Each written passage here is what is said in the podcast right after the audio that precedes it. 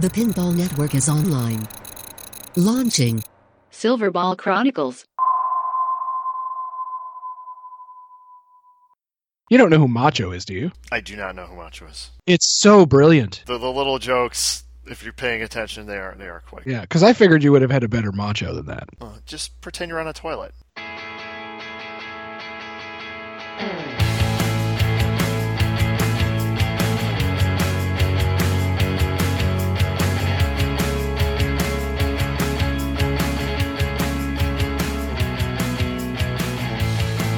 Hello out there, everybody. This is David Dennis. This is the Pinball Chronicles, and with me is my charming and good-looking co-host, Ron Hot Pants Hallett. How you doing, Bella? I'm doing just fine. Yeah, things are good in upstate New York. They're boring. Yeah, I bet it's a boring time for everybody now, but I'm sure all your other podcasts are riddled with discussions of what's going on in the world today. And uh, we're going to try to keep it a little more light and something to help you sort of get away. But uh, Ron, you've spent a lot of time uh, tweaking, fixing some of your machines the last little while. Uh, just the stars and LEDing out some games. That's about it. Yeah, when you put in your LEDs, are you you're the kind of guy that goes with the sunlight or are you looking to to get as much purple and red in there as possible? Warm white. Yeah, there you go. That's what I use. Any sales coming up? Anything coming in or out of uh, level 0? Not really. It's not not not the uh, it's sort of a volatile market right now. Let's just say. Now's the time to sort of uh, take a wait and see approach, I would say. But uh, I am in the market for a pin, although I don't know if I'll be buying one under the current circumstances. But uh, Mario World. Mario World, yes, everybody loves Mario. I've certainly been playing a little more of my PlayStation, trying to keep my kids from uh, driving me completely insane, and uh, working from home. Tons of fun. Ron, I guess we'll start out with our sponsor this month. This episode is brought to you by Stern Star Wars. Stern Star Wars. It's Star Wars. Stop your damn complaining. Exactly. You can complain about the movies though. Well, well, the new ones because they suck really bad. Uh, let's jump into some feedback from our last episode. So, if everybody uh, who tunes in, this is our third month jumping into this. Last month we did uh, classic Stern, Stern Electronics, not the modern Stern, of course. And uh, we always get some feedback. We love some feedback. K Dog says that he's listened to all the episodes so far. The two person chemistry between myself and you, Ron, really draws him in. Is that his real name, K Dog? Probably. Um, I mean, he might have those um, those parents, right? It's better than having an umlaut in your name, I guess. Uh, I want to say thanks. Actually, it was uh, Gary, one of our listeners, sent over a really great article about Steve Kirk from uh, Pin Game Journal back in the 70s and 80s. That's an article we will be using uh, in the future when we do something around sort of um, probably Python Anghelo or the downturns in the 80s, that kind of stuff. And it's entitled "The Creative Crisis in Pinball." Very good article. Also, uh, besides feedback, we always love corrections. And as you know, we take all of our corrections in our uh, mailbag, which is silverballchronicles at gmail.com. So shoot us an email, and uh, we read every single one.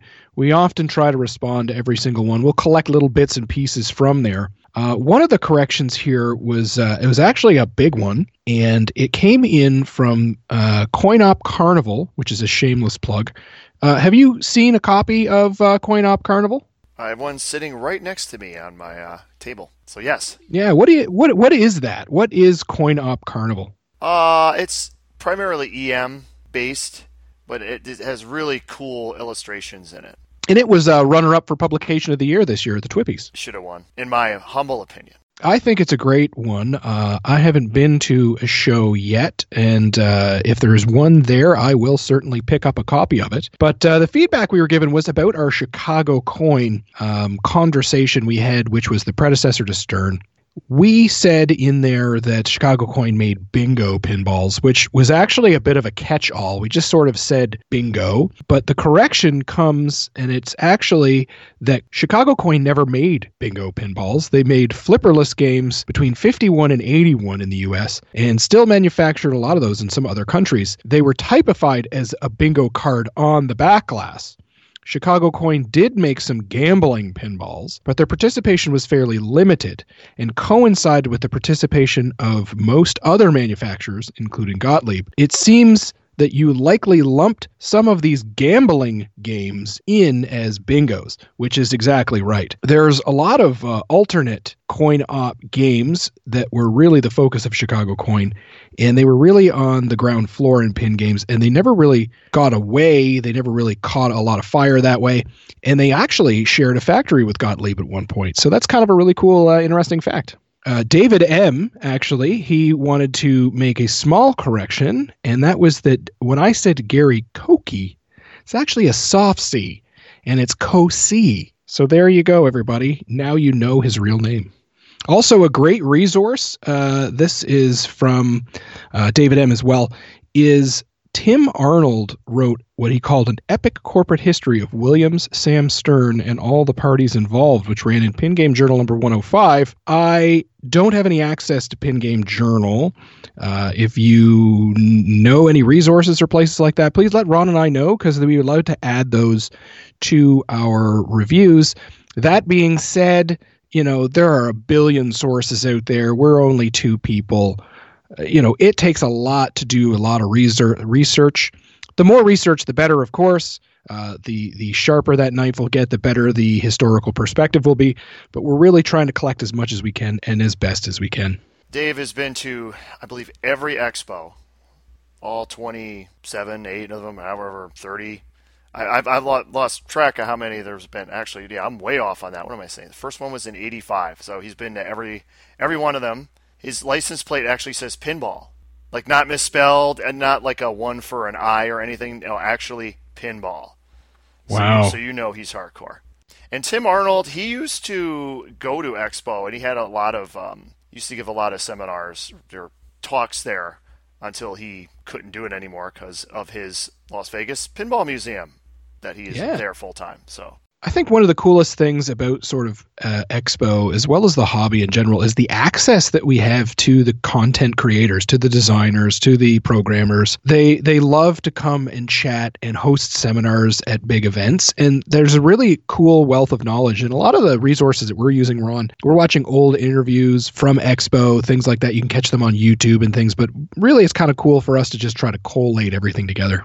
Our previous episodes have all been about the early solid state area. This is really sort of in the 70s and the 80s where the industry went through a lot of large shifts. Nowadays, we call that disruption. That's sort of uh, the exit of electromechanical pinball machines with the reels and knobs and, and switches in the cabinet to really moving into the watershed moment, which is solid state and computer boards that has been sort of the focus so far in the first two episodes. I kind of wanted to take a bit of a jump in this episode, Ron. I wanted to kind of move us into sort of a more uh, of a modern era, more DMD focused and things like that. But I didn't want to go with something easy to do and something exciting like Bally Williams or uh, something like today's Modern Stern or Jersey Jack. I didn't want that much pizzazz. I wanted to go with something a little bit different. Some companies excelled in the new market when they moved from electromechanical into solid state. Some fell almost immediately, uh, and they disappeared right away. Well, Gottlieb, they basically became zombies. They just refused to die. On and on and on and on they walked, hanging in there somehow by a thread. So today we're going to review the final years in an episode that we call Zombie Pinball Gottlieb and the System 3 Era. Ron, what the heck happened to Gottlieb after the 1970s? Pain. Pain. Very good. Yeah, that's it.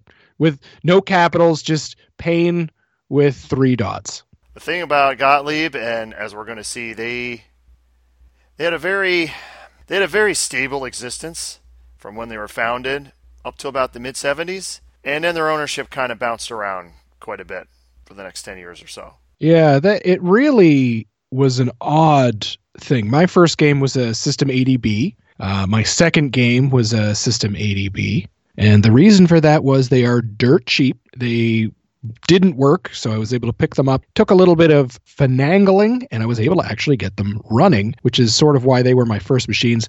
Then I immediately sold them because I realized they weren't really that great. One thing that's very cool about the System 3 era is sort of how robust that era was, how sort of It seemed like they were kind of getting their groove back. They moved into licensing. We'll dive into a bunch of that stuff. Listener Scott Charles said that Gottlieb System 3 was better than you thought, but worse than you hoped. Would you say that that sums it up? Yeah, I'd say I'd say that sums it up. I want to talk a little bit about sort of the the struggling ownership of Gottlieb. And I want to detail that really deep, maybe in another episode. We'll actually go into sort of all of that stuff. I'm just going to give a quick high level summary uh, you know, the, what we're talking about today is is actually what we would call Premier or Premier Gottlieb. So when we say Gottlieb today, please don't send us an angry email that says, "Well, it was actually Premier that owned it," because yes, it was Premier, but that Gottlieb name is kind of where it, the the history comes from, and where it, where uh, it they would start using that branding again throughout this era. Yeah, the name is still on large percentage of the games it usually say like Gottlieb, and then it would say the premier name in technology. Yeah, it's like it's like they had originally gotten rid of Gottlieb completely, went into Chess Premier. Then people didn't know who that was, so then it was like the premier name in pinball was Gottlieb. Then they really went whole hog right in to Gottlieb in sort of the System Three era. It's like they sort of I don't know. It's very weird. We'll get into we'll get into that.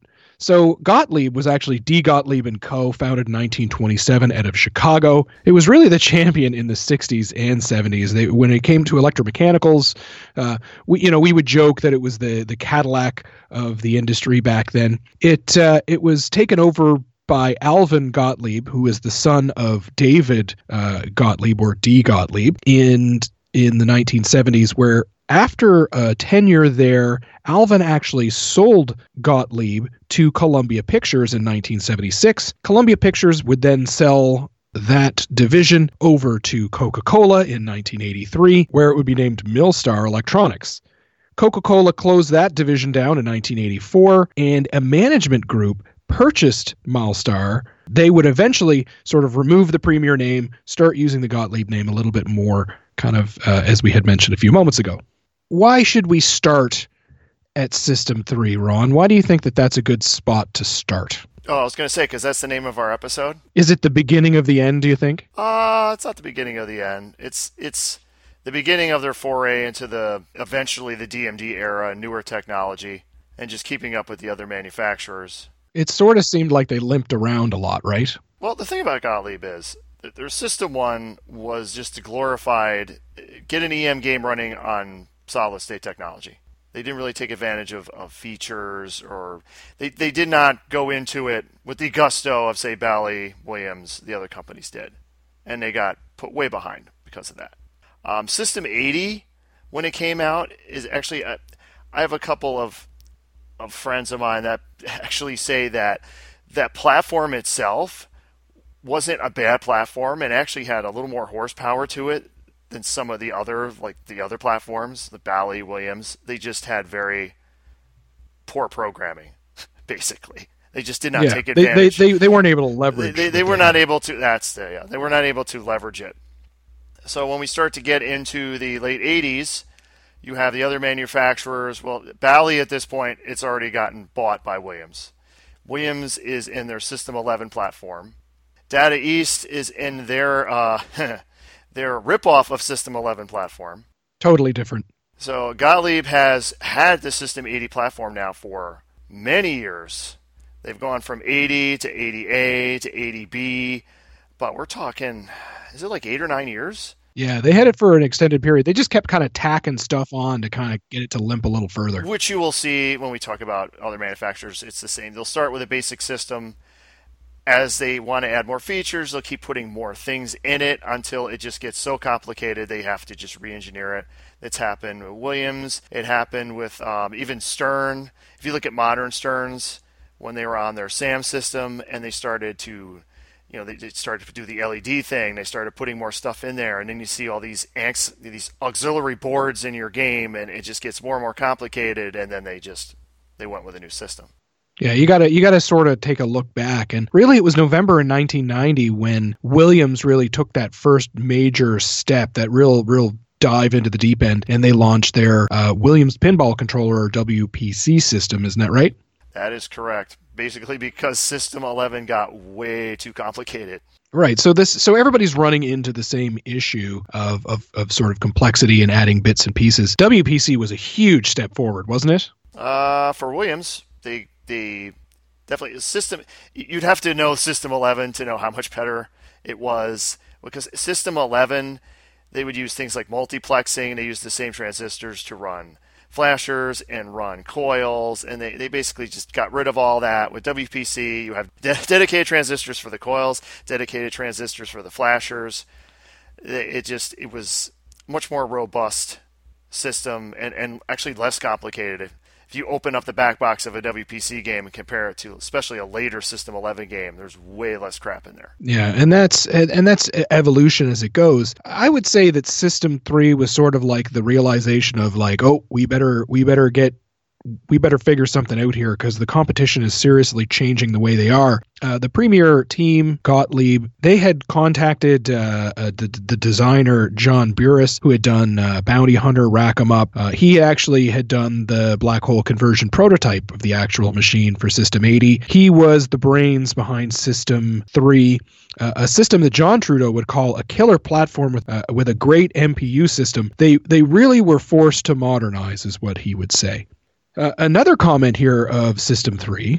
This is from John Norris, and his name is going to come up a lot, as you'll as you will see. John Norris says it was night and day from System 80, a catch up. System 80 didn't have enough memory or drivers. The memory was very bad. The memory had to keep track of only basic things. We even wanted the machine to call in to a computer program and record a report to your game, error alerts and broken parts. No one wanted to do that. Yeah, wow, that's that's some pretty forward-thinking stuff for for the late '80s and uh, and early '90s, right? Like being able to call in with some sort of modem-like system. Like they they were really thinking, uh, uh, mind the cliche, outside the box, right? I would say so. The the other thing that was really cool is uh, John Norris brings up a lot of really kind of these um, interesting bits. One of them was automatic skill detection, um, and that's really that the game looks at the skill of the player. So it knew that the player was flipping the flippers at the same time. If they catch the ball and stop the ball movement on the flipper, it would know. It would give players more time to complete the various tasks that they would. So it was able to figure out if you were a good player or a poor player, and then it would allow you. Uh, it would allow the system to adjust to that skill level so it would sort of it wouldn't beat you too bad, nor would it make the game too easy. Um, that would also breathe life into a lot of the catch up features from the System 3 era, which I'm sure you're going to get into when we get a little further on. Ah, we love the catch up features. Tournament players love those too. Yeah, the the god awful flippers is what is what I remember. These these horrible flippers. I've only played a few System 3s, but when I do, they just feel weird. Can you describe some of yeah, why that is? Well, I believe they they started with the terrible flippers even before System Three. I, I think like I'm trying to remember what game it was, but I, I recall they right before System Three they started with these wonderful flip. Well, the sad thing is they had one of the better flippers in my opinion beforehand. I love those those System 80 flippers. They were beautiful. They had they had a tried and true flippers and and they for like 10 years. They were they had cool little features like the flipper bats themselves were designed in a way ah, it's hard to explain let's see. So if you're rebuilding flippers and you put a flipper bat in you don't want it to bind against the bushing. Yes. And you have to adjust it. Like if you're doing say a williams game you got, you got to adjust it a little bit so it doesn't bind.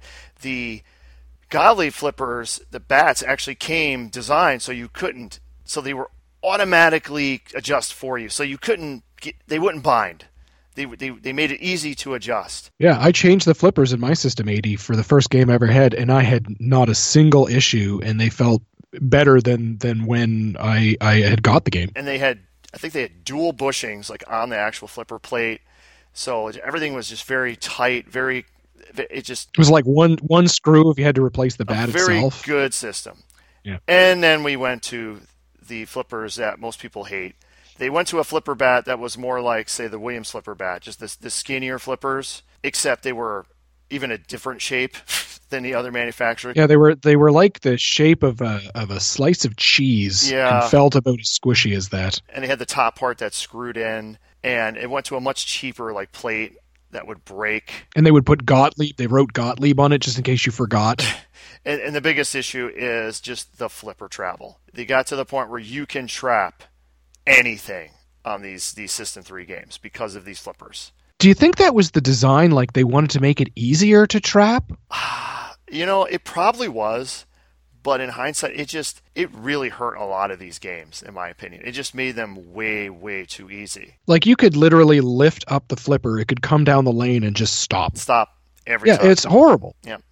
Like I mean, that yes, uh, you know, for a for a novice, you're like, oh, I can control the ball, but there's there's like a there's a happy medium to that, right? You don't want to make it too easy. You don't want to make it too hard. So here's a quick tip. If you have your System 3 game and you want a little less flipper travel, the easiest way is you just get a hold of Pinball Resource, which we'll be talking about them at the end of the, the program. But Steve Young at Pinball Resource, he sells basically their System 1 coil stops, but they have, I think, an extra screw hole in them, so they will fit in a System 3 plate, and the, the coil stops are much longer. So it, it travels a little less. It, It, moves up and travels way little less. Yeah. Okay. That is the most inexpensive, easiest way to do it. You just replace the coil stop. Now I've heard some people will actually take Williams flipper mechanics. I know someone who did that. Yep. How does that work? You just put the whole Williams, the plate, all the parts in there. The only issue is space because the Williams plates are a little bigger, so you may have issues getting it to fit. So you kind of got to be choosy of what machine. You just can't just take any machine. Yeah, that's why it may be better just to do the coil stop thing because that way you can keep everything else. Sometimes simpler is better. Yep. And it works. But yeah, I believe you heat, well, as we will find out later, if you want certain Gottlieb parts or just about any Gottlieb part, specific Gottlieb part, you need to go to Pinball Resource and Steve Young.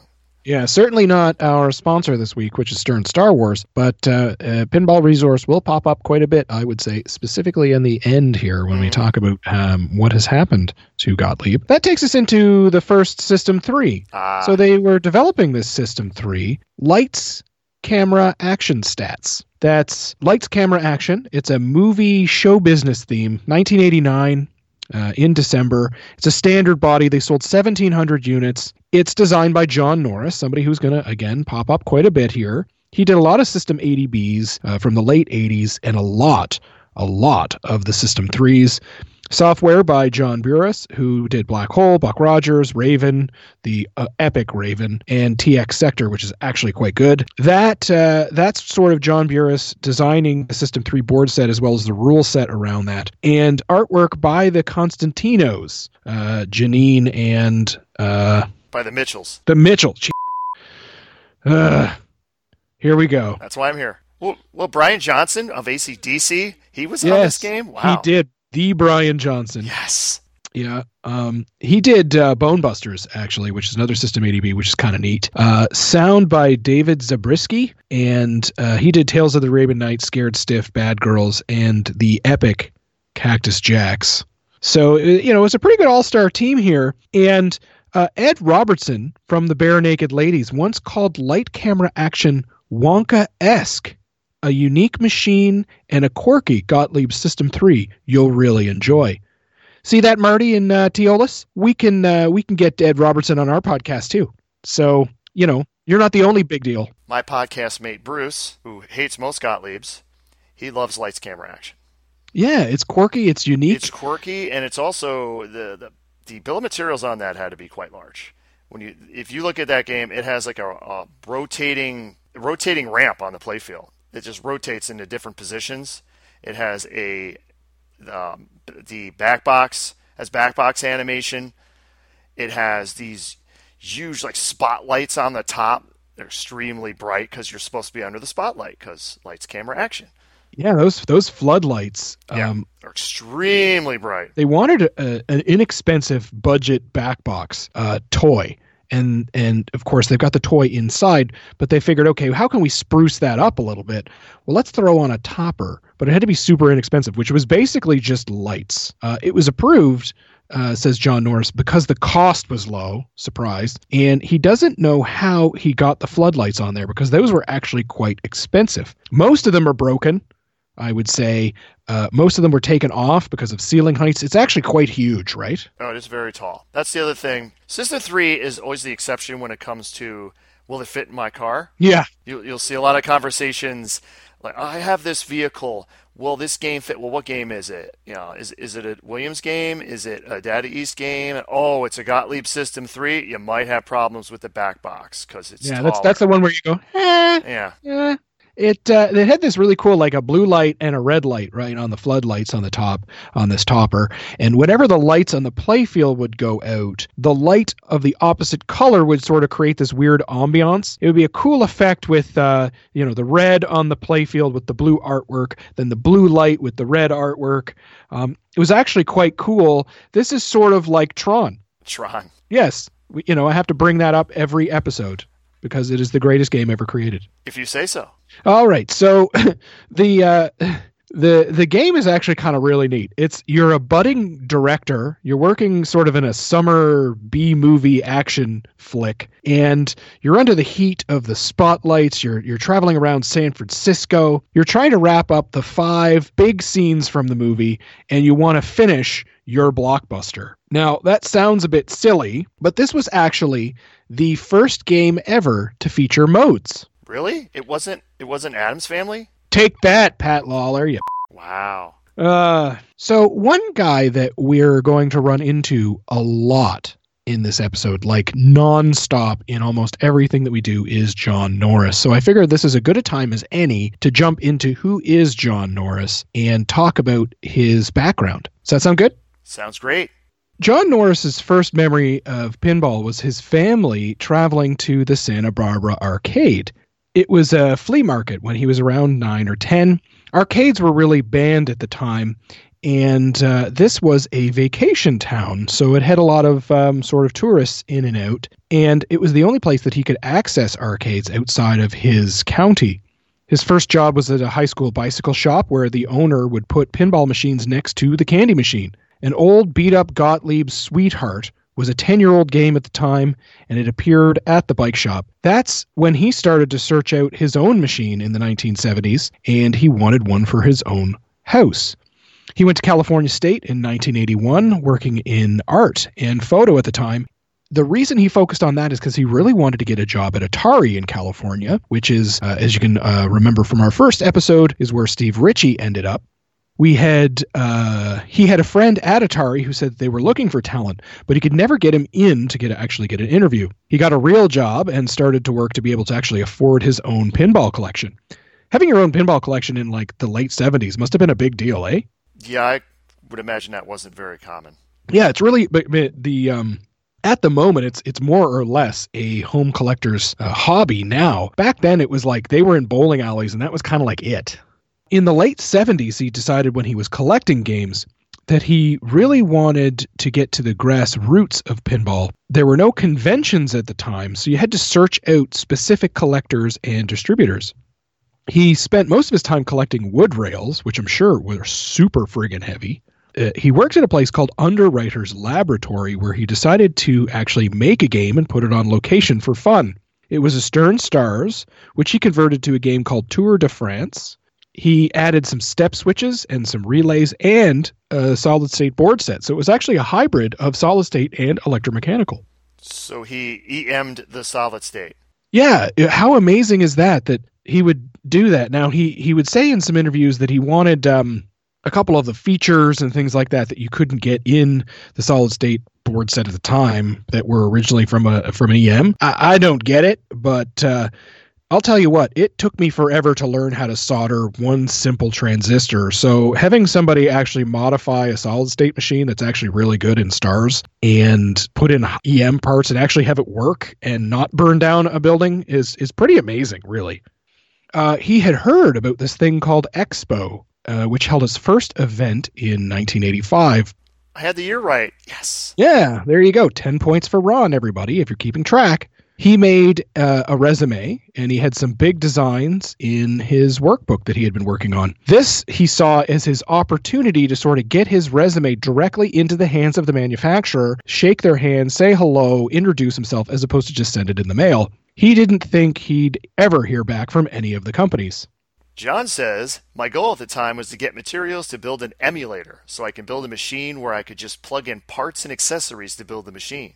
I wanted to show off a bunch of playfields and then swap out playfields. This way I could show the manufacturers in the future a bunch of designs by shipping one machine to Chicago. he's ahead of his time. So 14 years before Williams did it with Pinball 2000, like 30 years before Heighway was going to do it with the Alien platform, and and before Multimorphic did it. Yeah, Multimorphic, I would say, has perfected that. It, it, what, you, can see here is he's just looking for efficiency, right? He wants to be able to show. He doesn't want to just show people some stuff on paper. He wants to say, "Hey, here are three designs that I've done," but it would cost you a fortune to move three of these machines across the country and then three of them back from California to Chicago. It's a pretty smart idea.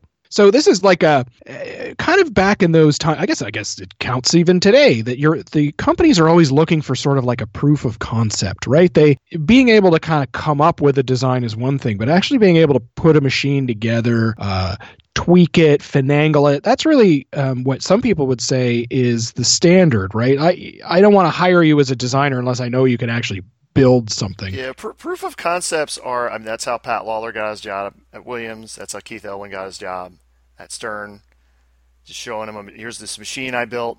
Someone looks at it like, wow, that's pretty impressive. Boom, you get hired. I would say designers, manufacturers, sort of the big wigs, some big wigs maybe more than others, they can sit back and say, hey, they get these simple little principles of pinball design that the average Joe just doesn't get and they can sort of see those those little details that proof of concept can show where some people don't really have that. I think that's pretty cool. At uh, at Pinball Expo, John would meet Dale Pollock, and he would give him some of his information. But Dale would tell him that uh, they actually didn't need any designers at the time. A month after Expo, Dale Pollock would call John and said they needed a sound programmer. John would say that he could learn to actually do sound, but he wanted to be a junior pinball designer. Three months after that, Dale would call again and wanted him to fly to Chicago for an actual in person interview, and that's when he got the job as a junior designer. John Norris would move to Chicago with Gottlieb, but uh, one of the most painful times of his life would mean that he would have to sell 10 to 15 of his pinball machines and only have to keep 10 of them to move from California all the way to Chicago uh, he more or less uh, started to work as an apprentice on the line, making uh, his own machine uh, kind of on his part time. The first person he would really help would be Joe Kaminkow, who would eventually move to uh, a company called Data East, which we'll get into in the future. And nowadays, Kapow, working with Stern. And he would also work with John Trudeau and they would spend most of the time sort of apprenticing with them, helping them build their machine, helping wire them up, and that was in 1986. It wasn't until 1988 that he became a full designer. Uh, that's where he would start with his first machine, Diamond Lady. Now, we're going to get into that during our System 80 podcast, which we'll get into in the future, but that's kind of where he sort of got his start in the industry. Diamond Lady is actually a pretty interesting game, and I, I think you see some of the elements of John Norris wanting to try different things because in Diamond Lady it has a ball saver in between the flippers, but it's not a post, and it's it's an actual drop target. Oh, very cool. Which is interesting. Different ways of using the, uh, the similar tools. It's like a uh, Scott Danesi is very good at that, using sort of the pieces that you currently have in, in a different way after Lights Camera Action, which is sort of the first System 3 game, Gottlieb turned on a dime and they decided to go with a completely different business model with this new board set and the their platform in general. That would be known as Gottlieb street level games. What the hell is a street level game, Ron? Street level games uh, specifically are meant to be they're cheaper, they're single level, no ramps, no no upper play fields. They're actually a little smaller because they didn't have to make the back of the cabinet so deep because there was no ramps. They were simpler from an operator perspective. There were supposed to be less issues with them, you know, that would require intervention, like stuck balls, broken mechs. They were, and, and most importantly, they were cheaper. And it was supposed to be cheaper for operators to buy. Like you can get this game, it's going to cost you less, and that that's the model they decided to go with. The only issue with that model, in my view, is at the time they came out with these, so you have Williams that's coming out with games like Earthshaker, Whirlwind, and they're coming out with games like Deadly Weapon and, and these street level games, and and I, it was not a success. Yeah, it was. Um, I understand what they were trying to do.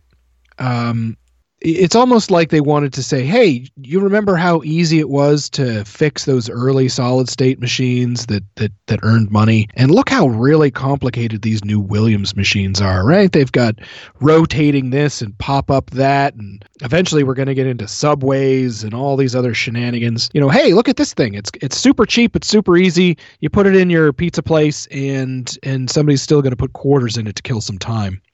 At this time, Premier was not looking to be the number one pinball manufacturer. I, I, I would totally say that they were they were quite comfortable, sort of just making some machines and doing okay, and they weren't trying to be king of the mountain. And street level games were really meant to sort of dramatically change that scope of their operations. According to uh, pinball designer John Trudeau, Premier wanted to target a totally different market segment with street level games. They wanted to really focus on that area instead of full featured games. Uh, actually, Midway in 1991 would make Harley Davidson, which is sort of a, a similar sort of test of this kind of alternative market. According to John Norris, the pinball designer who worked on three street level games and stayed with Premier all the way until the end of the company, he spoke the, about the failure of street level and he thought that it had two major reasons for that. One of them was that John felt that the major mistake was that Gottlieb went all in on street level. Like Trudeau, Norris noted the games were designed to appeal to a different market segment than normal, but maybe one or two of these machines a year alongside of a regular full featured game would have been a better business decision. Do you think that that would have made sense? That makes sense. Yeah, so I mean, you, you kind of every you know once a year, twice a year, you make one of these street level games. You mix it in with one of your regular brands. You know, they thought that hey, we're going to go all in on this, and then we're going to be the only one making this type of game. But that's a pretty high risk strategy the other thing that uh, John Norris would talk about was that uh, Premier's distributors were not necessarily required to adhere to the the MSRP. They could go over it. So Norris said many of the distributors actually tried to sell and did sell their street level pins at the same price as a full featured release. So they didn't necessarily sell them for less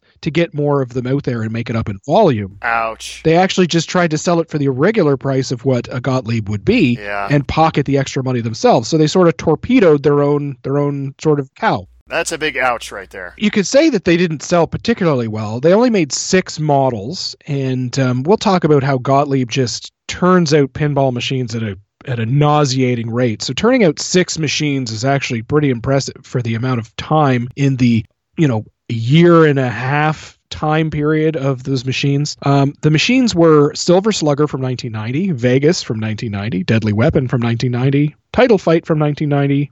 1991's Car Hop, and the final game, probably the best one, would be Hoops Not probably. in 1991. Not probably. It is the best one. 100%? It is. Yep. Let's see. For my memory, Sil- Silver Slugger actually has a pretty nice flowy playfield. It's actually fun to shoot. Unfortunately, the entire game is just mysteries. You like hit it in a saucer and wait for a mystery award, and you just do that over and over and over. It's like uh, space robots playing baseball. and it's it's got like this humongous insert. That's what I remember about it. And the uh, I think it's in the upper right hand corner. We- We got it up. We're looking at it right now. But I actually found it very fun to shoot. But again, as as we're gonna see with a lot of these Gottliebs, a lot of them are fun to shoot, but the rules may not be stellar. It's the ha- it's the hamstring really is is Let, let's just say that. the hamstring is my favorite pork string by the way. Ooh. Deadly Weapon is one that I see come up all the time in Canada. I don't know if they sold a million of these up here, but for some reason, Deadly Weapon from 1990, which is totally different and not remotely in any way the same as Lethal Weapon, which was a popular movie series at the time. And a killer Data East game. It just, uh, oh god. So it, uh, it's a pretty neat game as well. Again, really kind of a neat design. One thing that I think that they really got very well with these street level games is spinners. The the spinner that Gottlieb had designed, man oh man, those were awesome spinners at the time. Yeah, they had long since ditched the horrible plastic spinners they were trying, and God, what did they do that for? uh, well, at least they ditched them, and we got some good spinners. Yeah. Uh, Deadly Weapon had this pop bumper down sort of by the by the flippers. Not like Rick and Morty cool. It was like really annoying, out of the way. It had a it had this really strange guide rail right into the flipper. It was an it's an odd odd game. And at this time they were all about that third flipper too, right? They just wanted third flippers everywhere on these Gottliebs. Well, when you have no ramps, Yeah, you got to create something exciting. create and That's left or right movement. I got a couple of cool quotes here, actually. On Deadly Weapon, Keith Johnson, who some would say is stack a mode, multi ball, everything is lit, greatest programmer of all time, had some really cool quotes about uh, about some of the street level games. Keith says, I have a lot of respect for the Gottlieb street level games because those games have a lot of very interesting shots. Deadly Weapon is not very sought after, but the shots are unique, interesting, and offer a lot of different things. Thanks for correcting that because I actually wrote Lethal Weapon in the show notes here. I know. Title Fight, Ray Tanzer would say that he really enjoyed working on the Title Fight game. It's a it, the new special mechanism features were the player interactive boxing characters in the back box. We also installed four secondary scoring displays in the back box to tally up the punches thrown per player for more competitive play. Ooh, sounds exciting. Well, Keith Johnson says on Title Fight, Title Fight has an interesting playfield. Sure, they may not be a good tournament game, but things can be learned from them. The rules are more complex than those types of playfields generally require. Now, uh, Dennis Creasel from the Eclectic Gamers podcast and our producer here on the Pinball Network has a fantastic article on uh, the Gottlieb street level games, and I'm going to include that in our show notes that you can click on there. One of the bits in there are sales volumes of all the major manufacturers from 1989, 1990, and 1991. So it breaks it down uh, Williams, Midway, Data East, and uh, Premier. And you can really see the sales volumes there. Williams, 1989 is selling 18,000 units, which is significantly lower than, of course, we talked about back in our first episode, where uh, one game alone, like Flash, was selling 19,000. In 1990, they're selling 29,000, almost 30,000 machines. Williams in 1991 is selling 23,300 units. At the same time, when Premier says, "Hey, let's let's let's go all in on this on this street level strategy and try to corner this unique market," they were third in sales volume in 1989, and that was when they were when they were moving from System 80 System 80C probably at that time. They were moving into uh, System 3. They had Lights Camera Action, they had Bone Busters, Hot Shots, and Big House. They sold 8,000 units that year, putting them in third place, just ahead of Data East and behind Midway in sales. The following year, in 1990, they were dead last by half. They were only selling 5,400 units that year. The closest one was Midway selling 10,000 units, Data East selling 11. They really discovered, I would say, immediately and extra quick. Everybody increased their sales except for them. They actually decreased their sales significantly. Yeah, it's even worse than it appears because remember, Midway is Bally and they're owned by Williams. So when we say 29,000 plus 10,000, yeah, it's like almost 40,000 games to 5,000 games.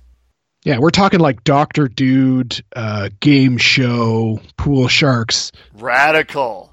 Yeah, radical. Like one of those four games is is decent. The rest of them are just like, "Eek." Ooh, what a burn. but they're they're just destroying by double uh, Premier at the time with this new strategy of street level games. I, I think immediately they notice, oh my God, we've made a mistake, and uh, by 1991 they've released two of the street level games, and then they move into these uh, newer System Three games. We'll talk about those in a couple of minutes. Brutal. Now, do you think street level killed Gottlieb? It did not kill Gottlieb, especially when they were around for another five years afterwards. So this huge mistake that they made really didn't kill them. No. John Norris, he would indicate that street level was the worst for Premier than what they did before, but it didn't sink the company, and that the numbers recovered significantly once they abandoned this experiment. What was the first machine that they did when they got back to uh, regular pinball machines, Ron? Cactus Jacks. The the epic Cactus Jacks. If you love games with dancing cacti, This one's for you. this is your game. This is it. It doesn't get any better than this. Mm-hmm. Now, do you think that this is on the Chicago Gaming remake list? No. Why not? I don't think um, I don't think there's a single Gottlieb on the Chicago Gaming remake list. That's right. So what Gottlieb did for Cactus Jacks, they bought a game from an outside contractor that made the playfield, and the game actually had Data East boards in it, so they had to rip all that out. Gottliebify it. Is that even a word? Well, that just means dumb down the rules. Ooh, so John Norris says we finished that game in six to seven weeks. Most games were eight to ten weeks. We didn't have a lot of time to build games.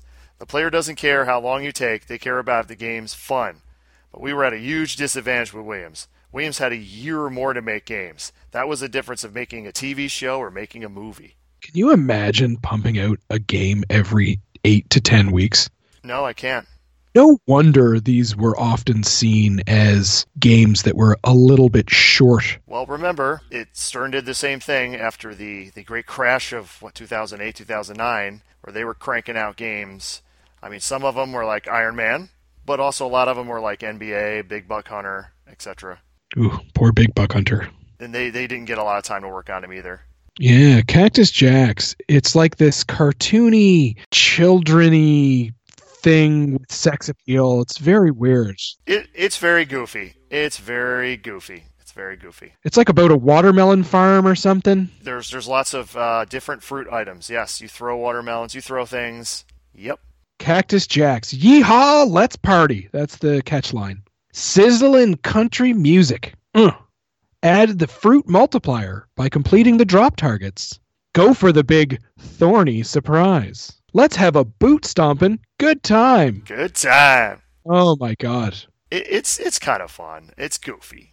Yeah, I mean, if you take it for what it is, right? It's a bit, it's a bit silly. It's kind of fun. It's silly. Now, if you're looking for a deep rule set and and something that's that I, you know, I think what's really cool about Gottlieb that System 80B era and some and some of the the the System 3 era is like this 80s 90s cheesy silliness that they had going on. Like it just it's got its own sort of fun nostalgia, right? Like To be fair, all the other manufacturers are similar. Think of a game like roller. Think of a game like Roller Games. That's 80s cheese personified. F-14 Tomcat, you know, the Russians versus U.S., all that stuff. I would say one of the neatest, you know, System 3 games was the class of 1812. The stats of 1812 were that it is a sort of humor, horror, supernatural theme. That came out in August 91. It was a standard body. There was 1,668 units. Now, this is interesting. Designed by Ray Tanzer and Joe Kaminkow. How is that possible? He's at Data East. he's actually one of the you know the big time super players at Data East at the time, right? So if you go into IM, uh, IPDB, you look up his information, and he's got this one weird gap where he co-designs a game at Gottlieb in the early '90s with Ray Tanzer. It's an odd little bit. Why does he have this one random game? Well, this is one of the neatest stories I think that I found when it comes to Gottlieb at the time. Yeah, per John Norris, he says Ray Tanzer just went over to the rack and grabbed something to make. We might say, what does that mean? Well, there was an old rack that they would have at Gottlieb where uncompleted games went. When a game was killed or not made, it would just go on the rack and people would use it to take parts off. Ray grabbed it and finished it. It was originally a game that Joe Kaminkow started called 911 Carrera. Joe's a car guy. I think he's been a car guy for years. He's got an original Batmobile from the 1966 show. He's he's working at Gottlieb early, early, early, and we'll talk about that maybe in a Data East episode. But he he designs this game. He gets angry. He doesn't like working at Gottlieb, and he leaves. So they take his game. They just sort of throw it on the wall, the quote unquote the wall. And every time somebody needs like a pop bumper, they kind of go over and unscrew it and then like put it on their machine and just test it around. They are so desperate to course correct because of the street level mess that they're just like, what what do we got? And and Ray Tanzer's like, uh, well, we got this guy over here who's got this uh, game that we can buy called Cactus Jacks. We can just buy that and throw our name on it. And I got this old uh, Kaminkow thing over here. I'll just put some paint on it and make it look good. They're all just kind of running around to try to find anything to get on the line. Crazy. Class of 1812 is kind of neat because it's the only game that I can think of that has a beating heart and chattering teeth, right? That is correct. It also carries one of the higher prices on Pinside for this era, especially for a Gottlieb. Why do you think that is? I don't know. Is that the one that has the chicken? Yes, it is. Yeah. Maybe that's it. People love chickens. This episode has now peaked. Brought to you by Ron Hallett.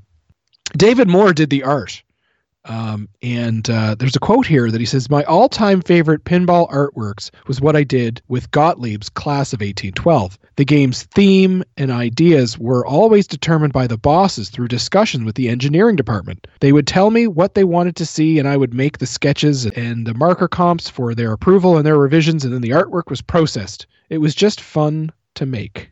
John Norris would say, and this is very cool. Yeah, we considered calling it Monster Mash and licensing it. It was deemed too much, but it was like $3,000, which was super cheap.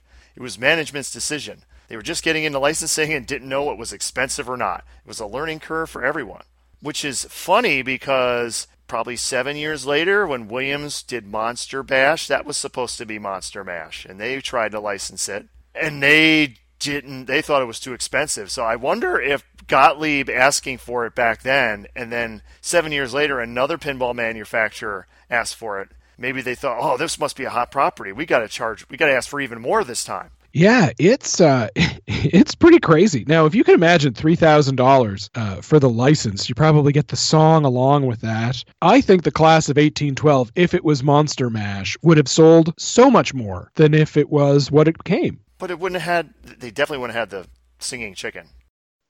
Well, yeah, you're probably right. Yeah, it is better off with the singing chicken. Their next game uh, was and Safari. So let's uh, and Statfari here. I'm still doing it.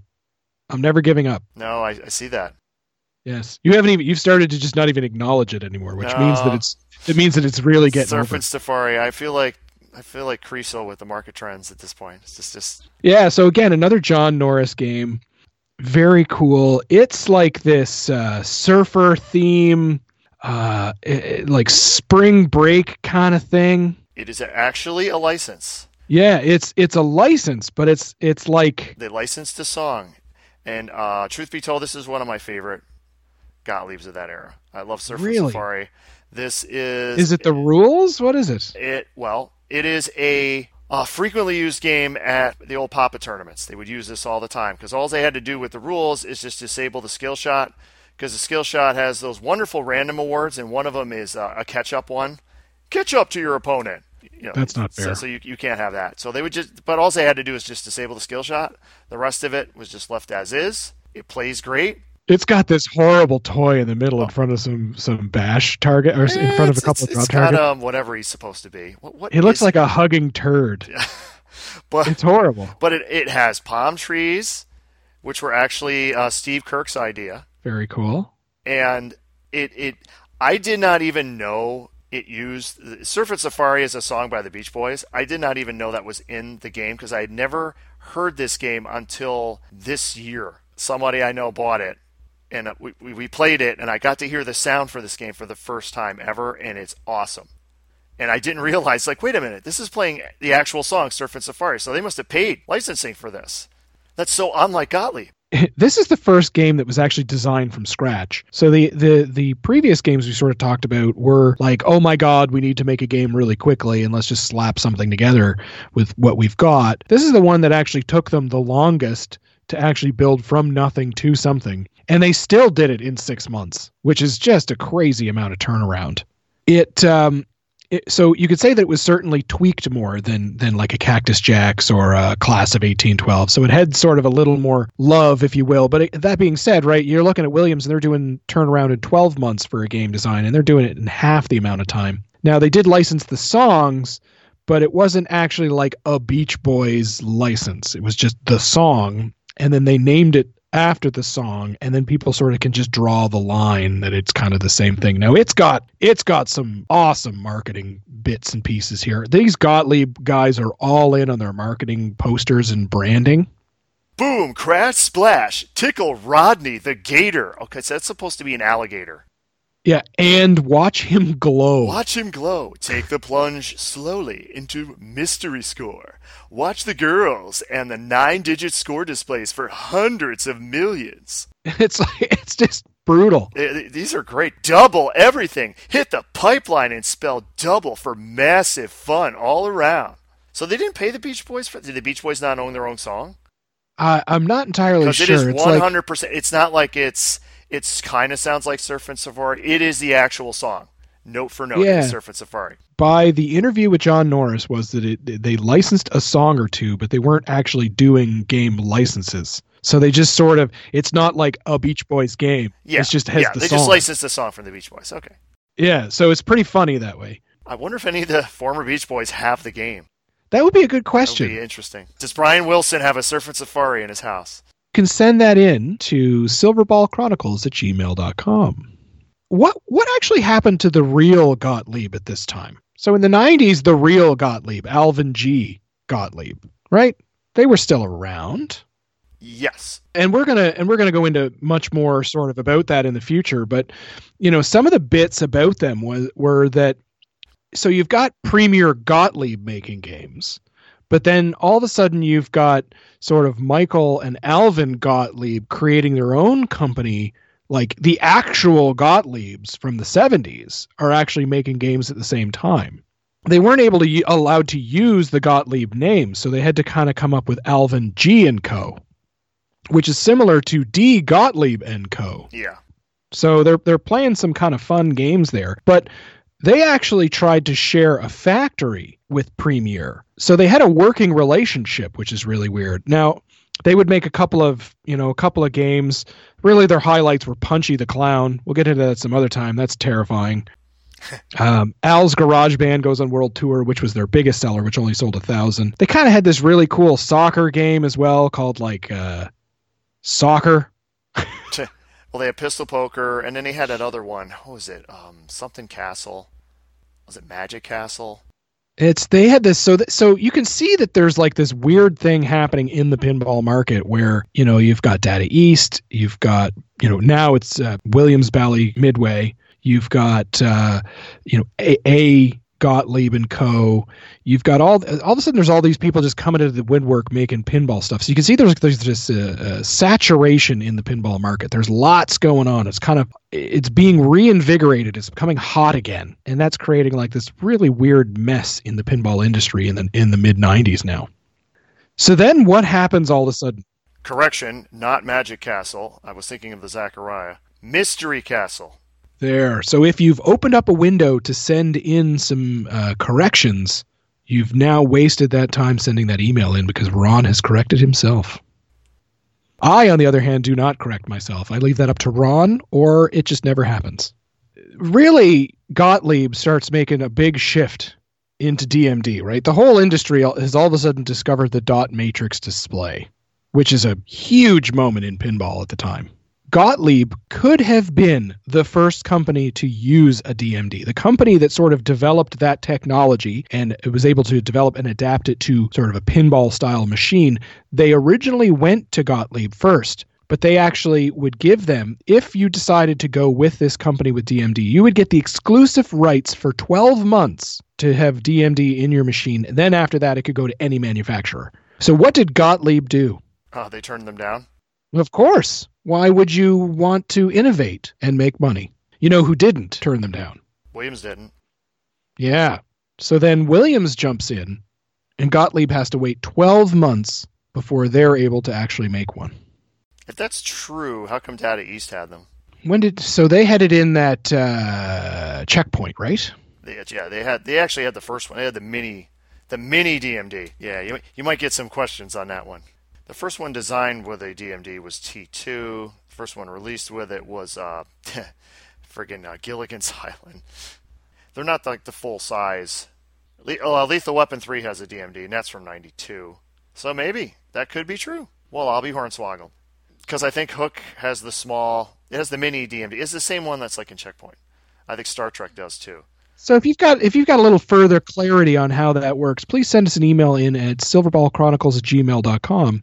Unless I'm right, then you can just uh, send something over with PayPal as a thank you. One of the reasons that Gottlieb turned that down was that it meant more people, more staff. You had to bring in another person to make the dots. You had to bring another person in to program. They just didn't. They didn't want to get into that at that time. Uh, John Norris would actually say it probably added about $150 per game and the staff well that would be added to the cost as well. It was also a noisy unit and it added a lot of cost above and beyond programming. They just really weren't in it for that at the moment. I mean you can create a pretty basic dmd system with not like a lot of shenanigans on it but i mean really did you want gottlieb to be the first one to use that kind of technology anyway? Like really? Their track record speaks for itself. That's all I'll say. when uh, DMD started up, that was like 50 cents a play started coming around a lot more because it increased the uh, the retail price, the MSRP of the pinball machines because there was nobody that was going to just eat the cost of putting this DMD in. They were going to make sure that that uh, flowed through, as they say, to the consumer. What was the first Gottlieb DMD game? The wonderful Super Mario Brothers. It's a me, the Mario stats. hmm I'll just let you marinate on that one. This is a video game theme surprise. April 1992. It's a standard body. It sold 4,200 units, so it was it sold a lot of units. And again, artwork by uh, Constantino and Janine Mitchell, David Moore, uh, software by Alan Edwall and uh, Rand Paulin. So very cool uh, little game here. Everybody So you mean licensing may increase sales? it's it's almost like Wow. people realize that if I put a license on it, people will play it. And not only is it a license, it's like a proper license, right? Like now when we look at this, we're like why isn't everybody making Nintendo or video games pinball machines, right? Like for some reason this Super Mario Brothers is like iconic in pinball. It's not a great game, but yet it's still iconic. Oh, it surely is not a great game. And it has a really big dot matrix display, slightly larger than the Williams one. Nah, it's the same size. Is it? It's just the picture looks it. It, it makes it look bigger. It's the same size. Mm, crazy. There was nothing hotter at the time than the Mario Brothers. This is back when I was um, fairly young, and man, Mario was Mario was all in. So is Mario riding Rodney? He looks like the same. It's like the same. You know, he's he's he's from Surf Safari. He's made another appearance. Exactly. It's like some of the art is just it's it, you could tell it's on brand, but it looks like crap. Yeah, John says it took Data East to force Williams and us into getting licenses. Joe Kaminkow been doing it for years. It was obvious where it became keeping up with the Joneses or whatever. Positive and negative, you give up creativity and some control. The licensed people have control over the whole thing. Every time we had to work on the art, we had to submit it to Nintendo. If the game sells more and earns more, that's okay, but it may not. They had to go back and forth with that kind of art. right? Like they're like, oh no, his his eyes are not crossed enough. Like it's just, uh, like they didn't make him chubby enough. I don't know. He doesn't quite look plumbery enough. Plumbery? It's very odd. It's yeah, it's very odd. But I mean, I guess at the time, right? He's like a eight bit or sixteen bit Mario, right? Like he's all blocks and stuff. So I guess you kind of don't really know more or less kind of what he really really looks like, except for maybe the boxes or whatever that they had. But it's got a warp pipe, which is pretty cool. That's exciting, huh? I've played this, So have I. and you know what? It roped me in because it's like, oh, it's Mario, and you go and you put in your fifty cents or whatever, and you play it, and then you're immediately disappointed, and you're like, well, I'll just move on to the next. But I can see where kids or whatever would be like, oh, it's Mario, and then they play it and they flip it around and they drain and then they put in more money. Is it is Super Mario too easy? Uh, well, again, it's system the system three flippers. You just trap everything. And if I, if I remember, it was what you hit. You hit a left ramp and then another shot just continuously, and that's all you do in the entire game. and again suffers from this mystery award stuff. So Terry, an operator from New England, says, "Dave and Ron, I love the show. I won't give you both any dumb nicknames. Thank you for that, uh, Terry. Mario Brothers still earns. Everyone has to play it at least once when they see it. So I mean, there you go, right? Like, Sales numbers don't lie. and it's still, and it's still to this day it earns, right? People will tell you that that Super Mario Brothers earns and South Park earns still to this day. Yep. So how do you how do you follow up a great seller like Super Mario Brothers? Well, you make it again but smaller with Super Mario Brothers Mushroom Kingdom. What the hell is that, Ron? It's a little mini pinball machine. It's tiny. It actually came with two sets of legs. So like an adult size set of legs and a children's set of legs. I've only So- seen the children. Really? Yeah. So you got to play it on your knees. Yep. So I mean, once again, we can see that Gottlieb is certainly behind the eight ball here. Ooh. Yeah, speaking of uh, of eight ball, it's time for the cue ball stats of Cue Ball Wizard, which is a billiards theme. It's October 1992. It's a standard body. It sold 5,700 units. Wow. Yeah, which at that time, How? Oh, that. How? How? Yeah. same art team, same software, and designed by John Norris. The guy is a machine. That's all he does is just pump out play fields. Yes, originally it was a street level game, but it was changed into a regular pin by adding the ramp and the cue ball. Yeah, so so this is one that he sort of had parked off to the side, and he just sort of was like, "Oh, I could throw a ramp in there, and there you go, done." Like the Slacker's Guide to Building Pinball from Gottlieb in the 1990s, right? It's great. This was this was Gottlieb Premier's best-selling game ever. This was the game. Wasn't Mario? Wasn't any of the licensed themes like Barbed Wire or Brooks and Dunn? well, We're talking we're talking Cue Ball Wizard, an unbranded hillbilly redneck pool theme. with some of the the worst, it it has a, a call outs in the some of the call outs in the game are are supposed to be if Clint Eastwood or Clint Eastwood like, and they're so bad, like that's a really bad shot. What kind of shot is that? It's like, uh, it, I think it was obvious that Gottlieb did not believe in hiring professional voice talent. So I think they would just use people, whoever the programmer was, or maybe people in the factory, just to have them do voices. So would you say that the impersonation of Clint Eastwood in this game for It's the so voice bad. so bad. is better or worse than the old man in Jersey Jack's Wonka? Uh, I'm not familiar with the old man in Jersey Jack's Walk. The old, you don't know the old man who's I, telling I, you to like. I have never played the game in in a environment where I could actually hear all the callouts.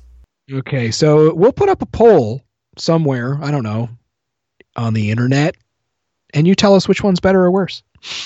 I'm not going to really put up a poll. That's a waste of time. No, don't do that.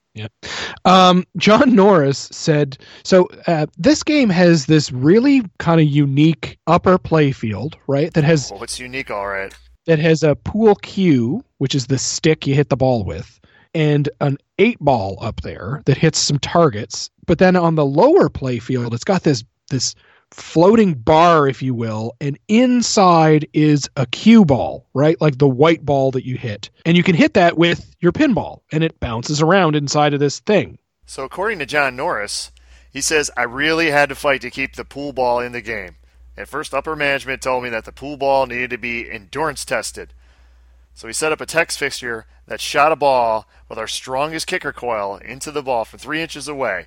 After three million hits, the test fixture gave out, and the ball was still intact. Yes, well, we all know if this was probably a Williams test fixture, it probably would have lasted a little bit longer, right? Ooh, hey, you know, okay. To be honest, these System threes that they're they're built pretty damn good. Gottlieb was good at the construction. If you actually look at their max, if you look at their max, something like like System three, I didn't know this till recently. In a System three game, like all the coils are fused. Like they each have their own fuse. They're not like bunched up. Smart. So, just as the their construction is good.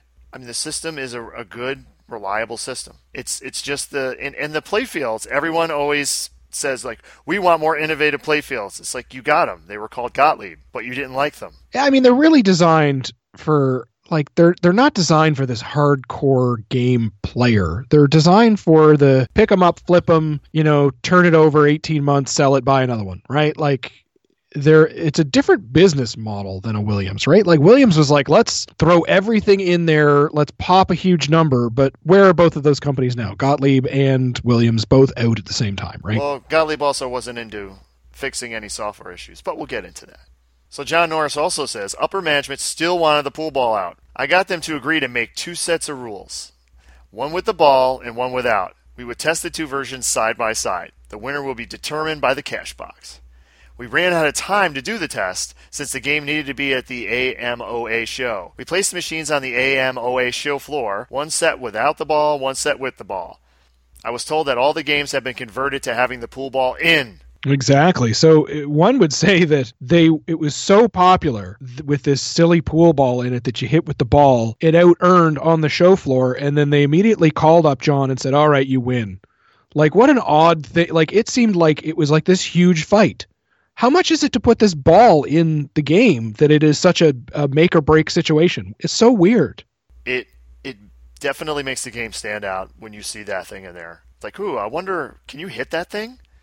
I, I got to try this out. And then you do, and it moves around, and then it kind of comes back into the middle. And for as much as I bash it, it does have one of the coolest callouts, the rowdy ramp round. I think every game should have a rowdy ramp round. It just it just makes you feel good. Yep, whenever you hear that, it's like rowdy ramp round. Yeah. Yeah. Oh my god. It's like the ultimate jackpot thing. So this is so- it's like the playfield is sort of like those old pool like pool themes. Yeah. Playing pool was like a thing with pinball machines because these things are in pool halls, right? Is that why? Pools and cards. Yeah. So they only have like there's the one ramp on the side that goes to that upper playfield thing. You can almost tell you could see the street level version of it, and then the ramp put on top of it Yeah. with a bunch of just random targets in the back. Yeah, they just sort of, but it's it's funny that they could just sort of turn that around and it be the biggest seller, just like bam, right out of the gate. I have no explanation. It's it's funny, eh? Like everything about Premier Gottlieb is like, what the hell? It's not. It's it, it's not a license. Unlike their next game. Yeah. So the tail of the tape, the Street Fighter stats, video game fighting theme. It's from October '92. Standard body. It sells five thousand five fifty. Ton of units. Street Fighter Two. Designed by uh, this is a group actually that put this one together. John Norris, Ray Tanzer, Mike Vetros, and Bill Parker. Same art team uh, and uh, Rand Paulin as um, software. This was a big license at the time, right? Like Street Fighter 2 was a huge hit. It was massive. John Norris would say that they actually took this license away from Data East, which I'm sure for them was a huge coup. Uh, John thought that maybe it was actually a thumb in the nose from Capcom Video. Well, Data East actually had a video game department as well. So maybe there was like a little bit of a we don't want a competitor to have the pinball version of our machine. But that's a that's a there was not much in video game at that sort of moment in time that was bigger than Street Fighter 2. Maybe maybe Mortal Kombat? Uh, wouldn't have been out yet, or would have just been out. What about that Terminator 2 shooting game? That was huge. Yeah, but that was that was the year before. I played a lot of that T2 game. A lot of that. And Street Fighter has progressive multi-ball. Yeah, so what's progressive multi-ball? Is that like a multi-ball that is gender neutral? Uh, no, it's just multi-ball that keeps track of where you were. Okay, so so you so you so if you drain and you go back into multi-ball, it remembers how many jackpots you had, right? Or if you were doing a series of things you had to do, it would remember where you were. Very cool, very cool. And this is um, one of these innovations that John Norris, Ray Tanzer would often talk about, where the System 3 board was actually pretty smart with the way it was able to sort of come up with these uh, uses, or that they could program these uses into them. Although I would argue, if, if you're using that concept, that it remembers where you were in the multi-ball, something like, say, F-14 Tomcat does the same thing. It remembers how many safe landings you had, so the next time you get into multi-ball, because I think it's every three safe landings is a jackpot, it would remember that. Oh, So if you want to be picky, as I'm sure people listening might be picky, wait a minute, there's been multi-balls that keep track of where you were before, but they they were probably more they were probably considering it like it's a multi-stage multi-ball with different tasks and it will keep track of where you are. I'm, I'm guessing that's what they meant by it. very cool. Street Fighter was cool. It's got that cool car in the bottom a little bit, right, where you can bash the car that's always broken. Street Fighter, Street Fighter's terrible. It is it is a terrible game. It's terrible. oh, but as far as Gottlieb is concerned, it's the second greatest game, right? Yeah, of course. When it comes to sales numbers, Yeah, I mean, it's got a cool like corkscrew ramp thing, which is kind of neat. It kind of goes up the ramp and down like a, Yeah. a wire form. That's kind of cool. It's got two ramps. I played one once, and man, those flippers just trap everything. It's just it's like it's like a baby's first drop catch. It's It- amazing. It, kills it. the the next one that we're going to talk about here, the second Ah. best knockoff to Caddyshack, teed off, right? Yep. After Ron bashing all these games, he will totally put over Teed Off. I love Teed Off. This is the one we're going to dive into now. This is a an obvious knockoff of Caddyshack, which is one of my favorite comedies of all time. Yep. It sells 3,500 units. This is from May of 93. In other words, before No Good Gophers. So take that, Williams. Yeah. Pat Lawlor. What separates this one from the Williams game is the amazing topper that this game has. It's like a gopher in a in a bubble. JL Green was a marketing person at Gottlieb and he was all in on a gopher on top and it was an expensive unit.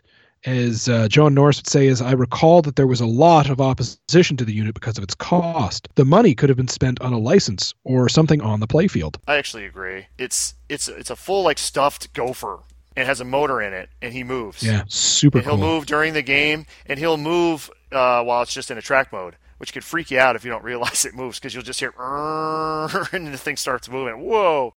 It may be one of the tallest back boxes. It's like they got one of those novelty club covers and just sort of stuck it on there. I love if, if our listeners want to tell us what is the tallest back box with the topper, I'd be curious because this has to be up there. I mean, I know you have things like um, the Dungeons and Dragons, which had the ridiculously large topper. Heavy Metal Meltdown had a whole boombox thing on it. Uh, then you have like lights, camera, action.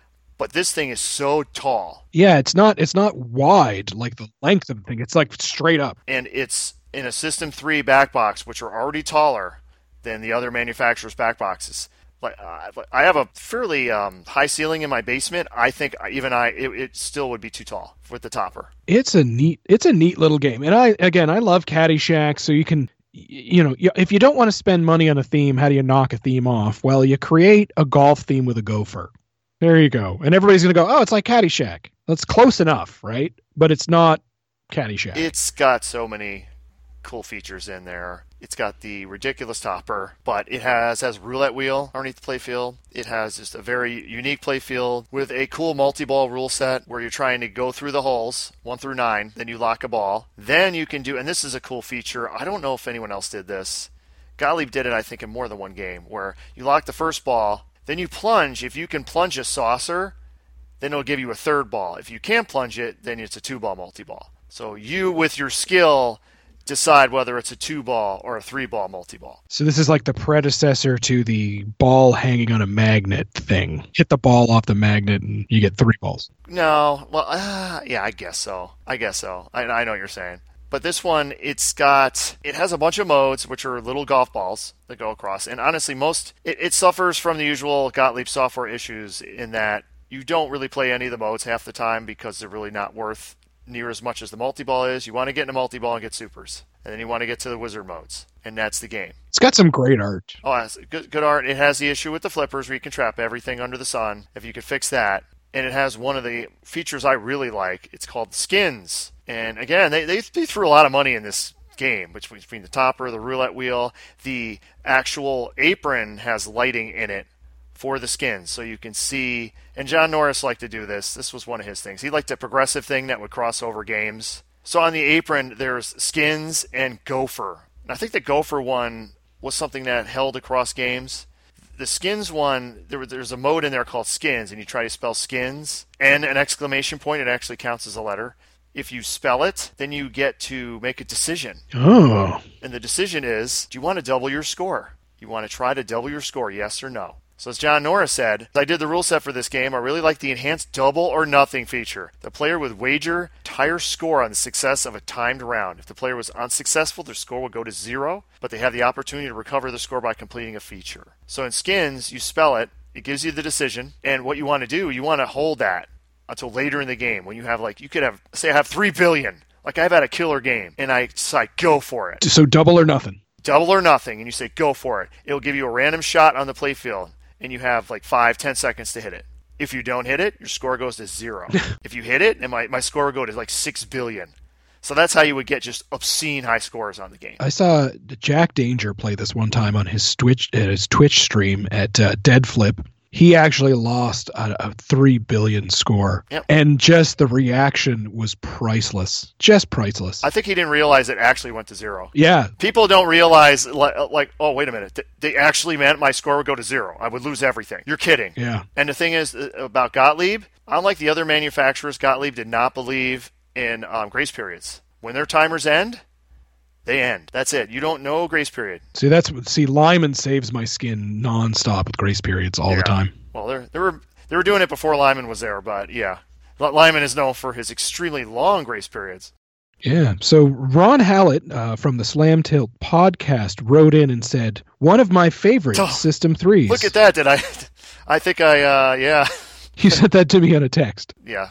I love that game. That and Surf and Safari will probably be the two System threes I would consider owning. I know people are saying. Not Stargate? No, not Stargate. Next up was Wipeout. Now, uh, Oh. Wipeout was October 93. Ray Tanzer, so kind of offsetting each other. It sells 2150. Rand Pollen on dots and animation. the you know the Mitchells once again, David Moore on art again. You know they're just turning them out, turning them out, turning them out. It's amazing. Wipeout is like a it's like a snowboarding extreme sports thing, which was all the rage in the mid to late '90s. It captures the thrills, chills, and spills of skiing and pinball. And it has the Path of Adventure in it. Ooh, Before the Path of Adventure existed. that sounds like that sounds like a lot of fun. hmm Except I don't believe you can control it. No, no, it's up on the top left side of the playfield. Uh, sorry, the top right, the top right of the playfield. You kind of go up there, and it's it's very much that uh, Lord of the Rings. Well, it actually it rocks back and forth. Oh, very cool. See, I've never even seen one of these. It rocks back. If it's this is before the Path of Adventure, so they were again Williams, you know what I mean? They just can't come up with their own original idea. a little ahead of Williams with some innova- playfield innovations. Williams just made it so you could control it. Um, in this game, it's there's a ski lift. You go up, and it's supposed to be you're at the top, and you're you're going to ski down, and it'll rock back and forth to simulate you're going down the hill. You're skiing down the hill. They didn't lack imagination at, at Gottlieb. Yeah. The funny thing about this is, and we found out a little bug with this game, where if you had if you had balls locked and the game ended, it would release the balls and they would like go down that ski. It would, it would go down the path of adventure. And it took so long to go down, the game would actually go into a ball search. Ooh, You know, after the game is over, like no balls found because it took so long to clear the balls out. But uh, yeah, we're looking at the pictures here. It has a working ski lift that actually moves also. cool. Gottlieb did a lot of weird, cool stuff with the ball. They really it's like it's like if they had again, you know, if they had, instead of six months or eight months to get a game out, if they had ten or twelve, like what could they have really, really done? they had better programming, more more time to fix scoring imbalances, which they had a lot of. After this is a really cool story type game, and not what it actually is or the story of the game. It actually how this game came to be, and uh, we're talking about gladiators. Ah, gladiators. It's like Roman Empire fighting thing. But according to what you sent me, that's not what it was supposed to be. No.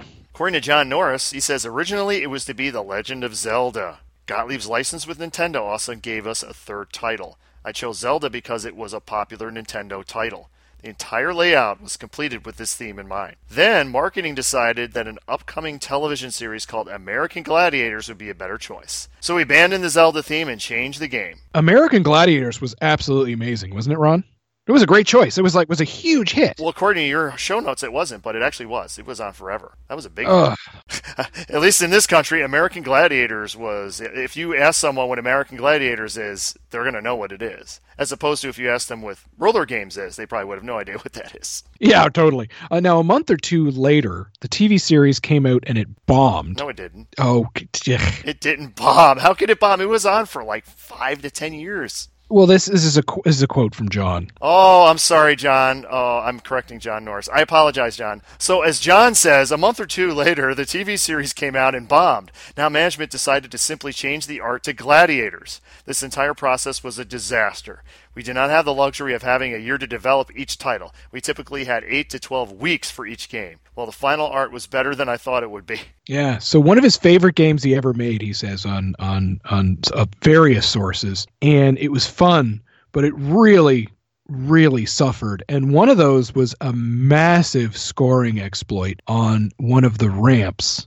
You had alluded to this sort of previously as how Gottlieb sort of struggles with code imbalances and fixing code. Yep, they wouldn't let him fix the code issue, even though, according to John, it was two lines of code that would have taken to fix that exploit. Yeah, so it, it really ruined the game for some. Now it had a lot of fun shots. It was very flowy. Some would say uh, John's most flowy um, game. It was a lot of fun. It just the Yeah. theme is a turd, Super cool shots. and it's got this one just brutal exploit on the on the ramp. Yeah. When I did my sort of searching through, Gottlieb did, would do this. So so nowadays everything is like super secret with pinball machines, right? Nobody ever releases anything. Uh, they all sort of keep it on the down low, and then all of a sudden it shows up on the internet or it shows up somewhere. Then the photos come and it's on order, it's pre-order, it's out the door. Back in the day, they would put them on location. They'd sort of test them out a little bit. They'd fix it, tweak anything, and then they would release it. Because back then you didn't have to worry about people posting things on the internet. Because if somebody saw something in Chicago it would be very, very few people in New York or California or down south in the US that would actually see the machine, right? It would just never happen. If they put a game on location, let's say like Gladiator, people are playing it, you know, they're checking the mechs to make sure things aren't breaking in the plastics and stuff. The code seems to be fine. If they didn't catch it, if the programmer and the designer didn't catch an issue with the code, like it, like uh, a great example is Gladiator, it went into production like that, and that was it. There were no revisions. Nope. You were done. Done. And what I, I'll say, uh, this era, around this time, Gladiator teed off. If you want to see a really cool little video, just open up your browser, go to Google, and search for, I think it's um, Chicago Slices Gottlieb. Yeah, I'll include it in our show notes as well. Gottlieb, and you will get a tour by John Norris himself, which is funny because they start to go through the factory a bit, but then obviously they don't want him in the factory. So they end up in the break room at Gottlieb, and John Norris just explains a couple of the games to the guy. But you can see John Norris doing things like alley passing and tap passing and all kinds of stuff. And this was like in the early 90s. He is like a proper player, they say. Yeah, it, so it's a very cool video. Highly recommended. Another fun story, sort of at this time, and you can see that there's like this in the industry at the time, there's almost like this rivalry, a friendly rivalry, if you will, between the manufacturers, right? They all generally probably go to lunch together and see each other and have beers at the expos and things like that. So it's funny to see them sort of poking around at each other. And this is a prime example of that. And this is a game called World Challenge Soccer. That sounds familiar, yeah. No, not the awesome game by John Popadiuk. This one is the John Norris masterpiece called World Challenge Soccer. Well, according to John, six months before the World Cup, this would be 1994, we went for the license and we learned Williams already had it. Yeah, so what they did is they decided to just say, ah, screw them. We'll make our own soccer game anyway. And we won't call it World Cup because they beat us to the license. We'll just call it World Challenge Soccer. Yep. So he took Car Hop, the original the street level game Car Hop. He added a couple wire ramps and, and they made, they were going to originally produce 1,200, but they actually upped production because of demand. Yeah, it was like, so they had like, they're like, oh, well, what is the one strategic advantage that Gottlieb has over Williams? I know. We can release a game in six weeks. So they find out that Williams has the World Cup license. They go, we're going to make our own soccer game around the same time. We're going to capitalize on the same market. We're going to build it faster. It's probably going to be cheaper, and we're going to get it to market faster. And that's just exactly what they did. So they have a gap in their line, in their production line. They need something to fill it, and they just jam this in. And I played this game for the first time last year. Is it is it better or worse than World Cup soccer? Oh, it's not even in World Cup Soccer's league. It's not even in the same dimension. No. No. Brutal, brutal. But it's funny that they're just like, well, this is what we're going to do. And then they do it. It's just funny, right? That's just silly. Mm-hmm. Follow that up with kind of a really unique game with probably one of the coolest 90s toys, Coolest toy. which is Rescue 911. And that's based on the Rescue 911 TV series. Hosted by William Shatner, fellow Canadian. Yeah, so this is the ABC docudrama, which aired uh, from 89 to 96.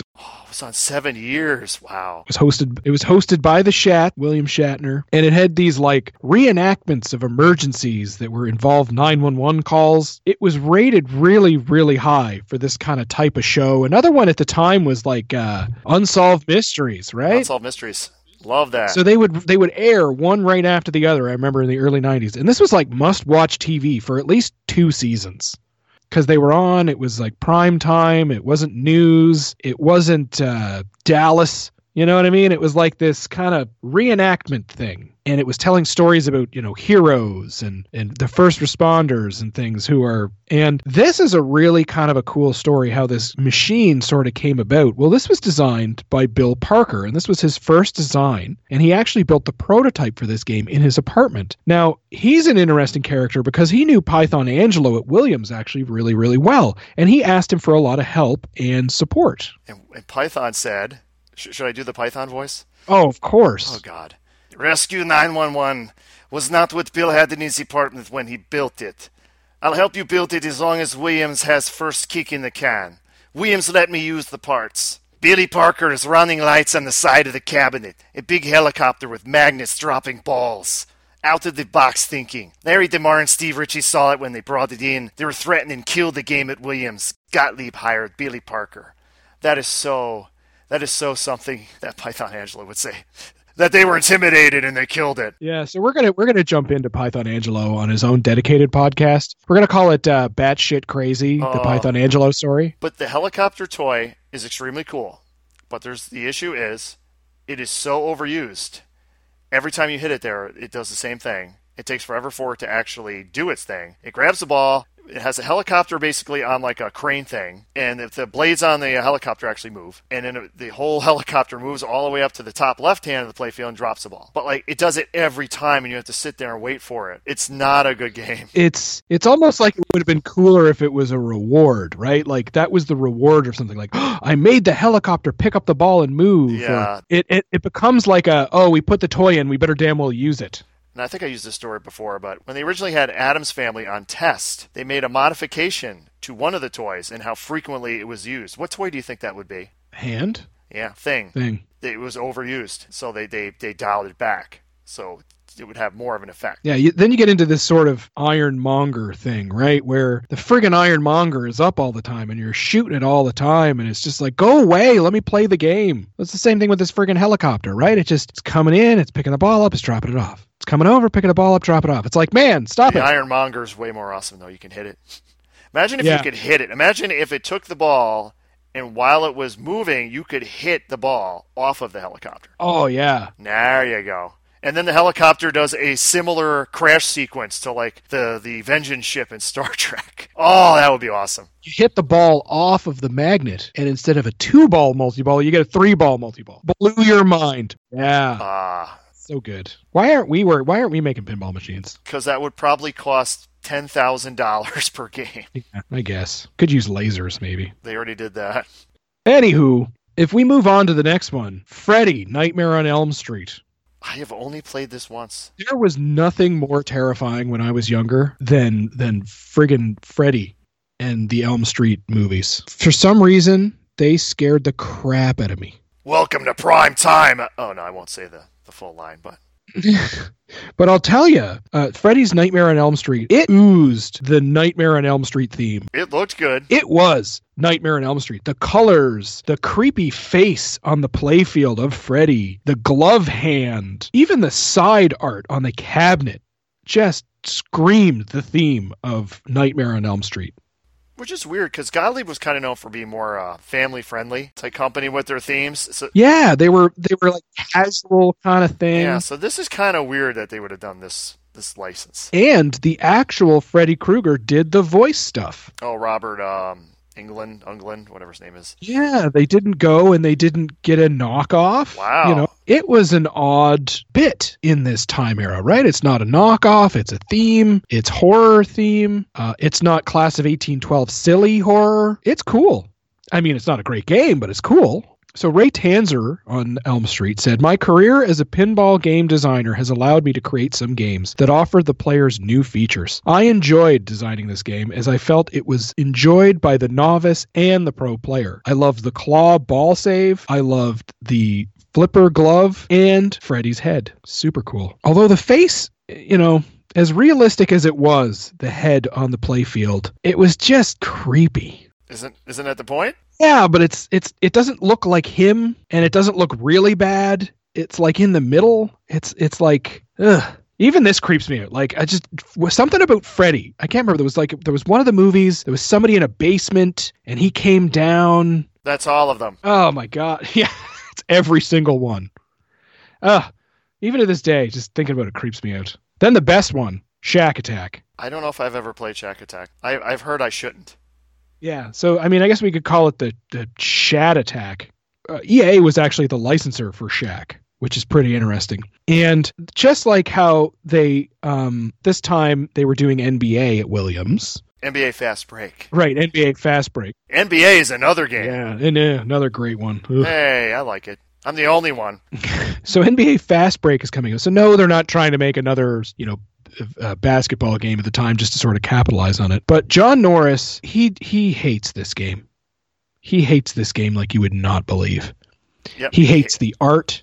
He thinks it has the worst back glass he's ever had on any one of his games. And this is a guy who had back glasses from the System 80B uh, era. The earlier back glass of Shaq was actually him breaking the backboard, but that was rejected by the licensor. Why? That sounds super cool. They wanted Shaq big and huge, and he's on the playfield and he's super tall and towering over everybody.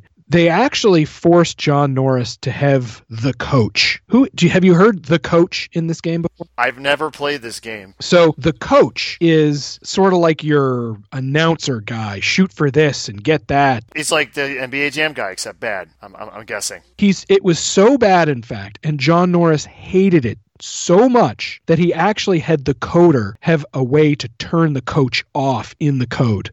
Now it was shipped with it on because it had to be, but you could turn it off. And every time he ever sees anybody ever who has or mentions this game, he tells them to turn the coach off. He hates it so much. You can see that there's obviously some uh, stress here between the management, the design teams. You know, things are starting to kind of get weird at uh, Premier Gottlieb. I will say, is, is, as much as I put down some of these games, I recommend everyone go play these and make up your own mind. Yeah, that's true. That's true. They are fun. My Gottlieb experience. There's a show called California Extreme, and they would have. This is probably ten years ago. They they would have. They were like half video games, half pinball. And the pinballs, it was tough to get on them because they would just be the lines for all these games, and they were all like you know Attack from Mars, Medieval Madness, all your classic Williams games. And then there would be this row of Gottliebs with games like Gladiators and Shaq Attaq, etc. And there's no line. So that's where I got to play all these games. And I'm glad I did. So give them a try, no matter how much we say they may suck. Who knows? You might think Cue Ball Wizard is the greatest game ever made. You might it, you might play Shaq Attaq and say, "Man, you know what? I remember Shaq, and this game is too much fun." And this this would fit right in to my Shaquille O'Neal themed bar in my basement. Or you might go in and you might say, "Hey, you know what? This Operation Thunder is so good and it matches the theme of my bathroom. It would fit right in. Well, is isn't Operation Thunder when you, you run out of gas? So so it might fit with your bathroom. I think you run out of fuel and you die. I think that's it's another one of those uh not three balls a game, but time based not time based, but I think you got to keep your fuel up or you crash or something like that. Maybe Shaq Attaq isn't your thing. Maybe you're more into baseball. Yeah. So you're going to play some Frank Thomas. Frank Thomas is big hurt. And the funny thing is, when Gottlieb went out of business, I believe it, it came out that he actually never got paid. Shaq, Shaq did, but Frank Thomas did not. During this time, we're getting to this like tumultuous period, right? Like this is like they really peaked at Cue Ball Wizard, Street Fighter kind of wipeout. They kind of they're a little bit coming down. Then that Rescue 911, right? And then they get sort of Stargate, Freddy, Shaq Attaq, and then it just it's off a cliff. War, yeah, Water World, Mario Andretti. It, this is we're getting into the dry period here, mm. folks. So let's get to let's say the high point that some tournament players and some collectors would say of the System 3 era, which is the Gottlieb System 3 masterpiece. Stargate. Remember to shoot the pyramid, okay, Ron? Shoot the pyramid. Yeah. So it's movie space theme uh, based on the Stargate movie. Uh, it's a standard body, 3,600 units. John Norris, Ray Tanzer design. Again, the Mitchells and Dave Moore on art, and uh, Alan Edwall on software. And the interesting thing is, it's it's kind of like a lot of today's licenses in that they got the license for the movie, they have the likenesses of the actors, including Kurt Russell. He's, he's on the playfield, but they have no actual call outs or anyone from the movie. It's just some dude doing the call outs. It was probably the programmer or someone who worked, just worked at Gottlieb. Somebody's somebody's brother. It's like the same voice. It hit the pyramid. Hit the pyramid. I remember seeing seeing Stargate years I've and years, seen years it. ago. I remember seeing. I don't remember. I don't remember it because I remember it not being a great movie. So it's and it's not like a not great movie that you kind of watch just because you do. Right? It's not. It didn't fall into one of those sort of genres. I remember it had the crying game dude in it. That was like the only other thing he was in, other than the crying game. It had a budget of fifty-five million dollars in nineteen ninety-four, and it had a box office of two hundred million, which is actually pretty solid. That's very solid. That is a, that's a good get for Gottlieb. Yeah, like it's um, you know, look up the Wikipedia page. It wasn't a great movie. It wasn't a bad movie. It's one of those, it's like that sci fi era in that time was so dominated by sort of Star Trek esque sci fi that it was really hard to make something really different and not, and not just seem like y- it, too weird. The game is good. It's probably You would- of- you would approve? of- it's probably one of their better games. Uh, t- typical, typical good, good play field. It's got the sarcophagus things that or whatever they pop up. It's got the super cool. I mean, the pyramid thing when it opens up and the thing comes out and starts moving back and forth. That's pretty damn cool. When it, when it opens up, what are you supposed to do? Oh, I don't. Know. You shoot the pyramid. Oh, okay. Okay. It actually has it has modes. It has modes you want to play. Has a wizard mode. Third There's flipper. Tutorials out there. It's got the it's, yeah. It's got side flipper shot. Got a diverter. Yeah, it's it's not it's not bad. It's not bad at all. Keith Elwin, more diverters, please. It it's got this call out that tells you to shoot the pyramid, and it happens a lot, right? It happens a lot. Shoot the pyramid. Is it like the hurry one from that Stern? Hurry, hurry, hurry. No, it's not as annoying as that. I've never played. See, the thing is, it's they you know they sold a lot, but not a lot, a lot of these, right? So I don't see them around very often. I'd love to give it a flip. It seems pretty cool. The left side of the playfield seems kind of neat, right? It's fairly close and in your face. It's not. It's got some kind of unique shots. Side flipper to a ramp. Gotta love that. Art's kind of cool, right? It's very spacey. Yeah, and the the white targets, if you're looking at them, the to the right of the pyramid and the one on the left, those actually lift up. Those are mechs. It's a cool. It's a cool little Yeah. little. You know, as long as you can get through, shoot the pyramid. There are there are modes that require you to do things other than shoot the pyramid. I can tell you that. That's good. That's good. Now it's this is one this is one that's on my list. I want to see it. At about this time, Premier is trying to diversify their portfolio. They're trying to sort of get into some different markets, right? They're trying to boost their They're bottom line. They're trying to do what Williams did, except Williams did it much earlier. Williams got into the slot machine business, and they it took a while for them to get in because it takes forever to get approved. And at the time Williams got into it, I think it was the, the main ones were it was IGT and, and Williams were the ones making the slot machines, and IGT had the majority of them. And Williams had some some pretty big cash flows in the early 90s. They're selling tens of thousands of units. You look at something like the Addams Family, uh, Terminator 2, these games are selling a lot. So they're making margins and they've got good cash flows in the company. So Premier's like, well, we got to get in on this uh, cash cow, which is gambling. And they purchased a company called SMS, which made lottery terminals. And unfortunately, I can't look up what SMS stands for. I wasn't able to find that. If you know, shoot us an email at silverballchronicles at gmail.com. They made poker video lottery terminals or VLTs, and they would put them in in you know bars or pubs, and you know they're fairly large in Atlantic Canada. Uh, we have them, you know, quite a few places. And this is sort of your new slot machine stuff, new, different, kind of more innovative games. And you know, they bought this company in the expectation that they would then sort of have a pinball division for, you know, kitty gambling or whatever, and then you would have your actual gambling thing in casinos and bars and restaurants. But they didn't just have a bunch of cash on hand. So what they did is they um, took out a bunch of business loans, and this will come into play a little bit later. But you just can't buy this company and then there you go, put it into a bar, right? You got to go state by state in the United States and province by province in Canada, and you have to get a license for every single one. And each one has different rules, like how many times you can win, how many is your maximum bet, you know, how much is the payout, how often is the payout, all this stuff. You get into some issues, and this is kind of where the issues start with Premier. Well, then they jump into Waterworld, probably the greatest movie to ever involve jet skis and wave runners. And a guy with gills. I didn't see this movie. Uh, I, I have not seen the movie. I have seen things about the movie. I know Dennis Hopper is the bad guy. I remember that they used to talk about how expensive it was. Oh, yeah. This movie was like one of the most expensive movies ever made. Yep. It has a really cool mech on the back, which is like a rotating waterfall thing, Yeah, I ball lock. I honestly don't think I've ever played a Waterworld because the times I've seen one, they've been broken. It's because they got played so much because Waterworld was such an awesome movie. Hey, at the time they got, I'm sure they got the license while the movie was in development, and it just seemed like a good idea. That must be the worst feeling, isn't it? To get I mean, you have well, what's his name made the movie, right? Um, what's it, Kevin Costner? yes. It was his project, and his last project was Dances with Wolves. So if I hear Kevin Costner's making this new movie, I'm I'm in. Dive in. Sorry about the pun. yeah, it was bad. Unfortunately, the movie sunk. Oh, two, in a, Oh, there you go. You like that? two in a row. You know, this this is this is the gamble I think that you've got when it comes to licensing is that often you're getting into licenses at this time before the movie came out. So you're not sure if the movie is any good. There's an amazing George Gomez story about Johnny Mnemonic.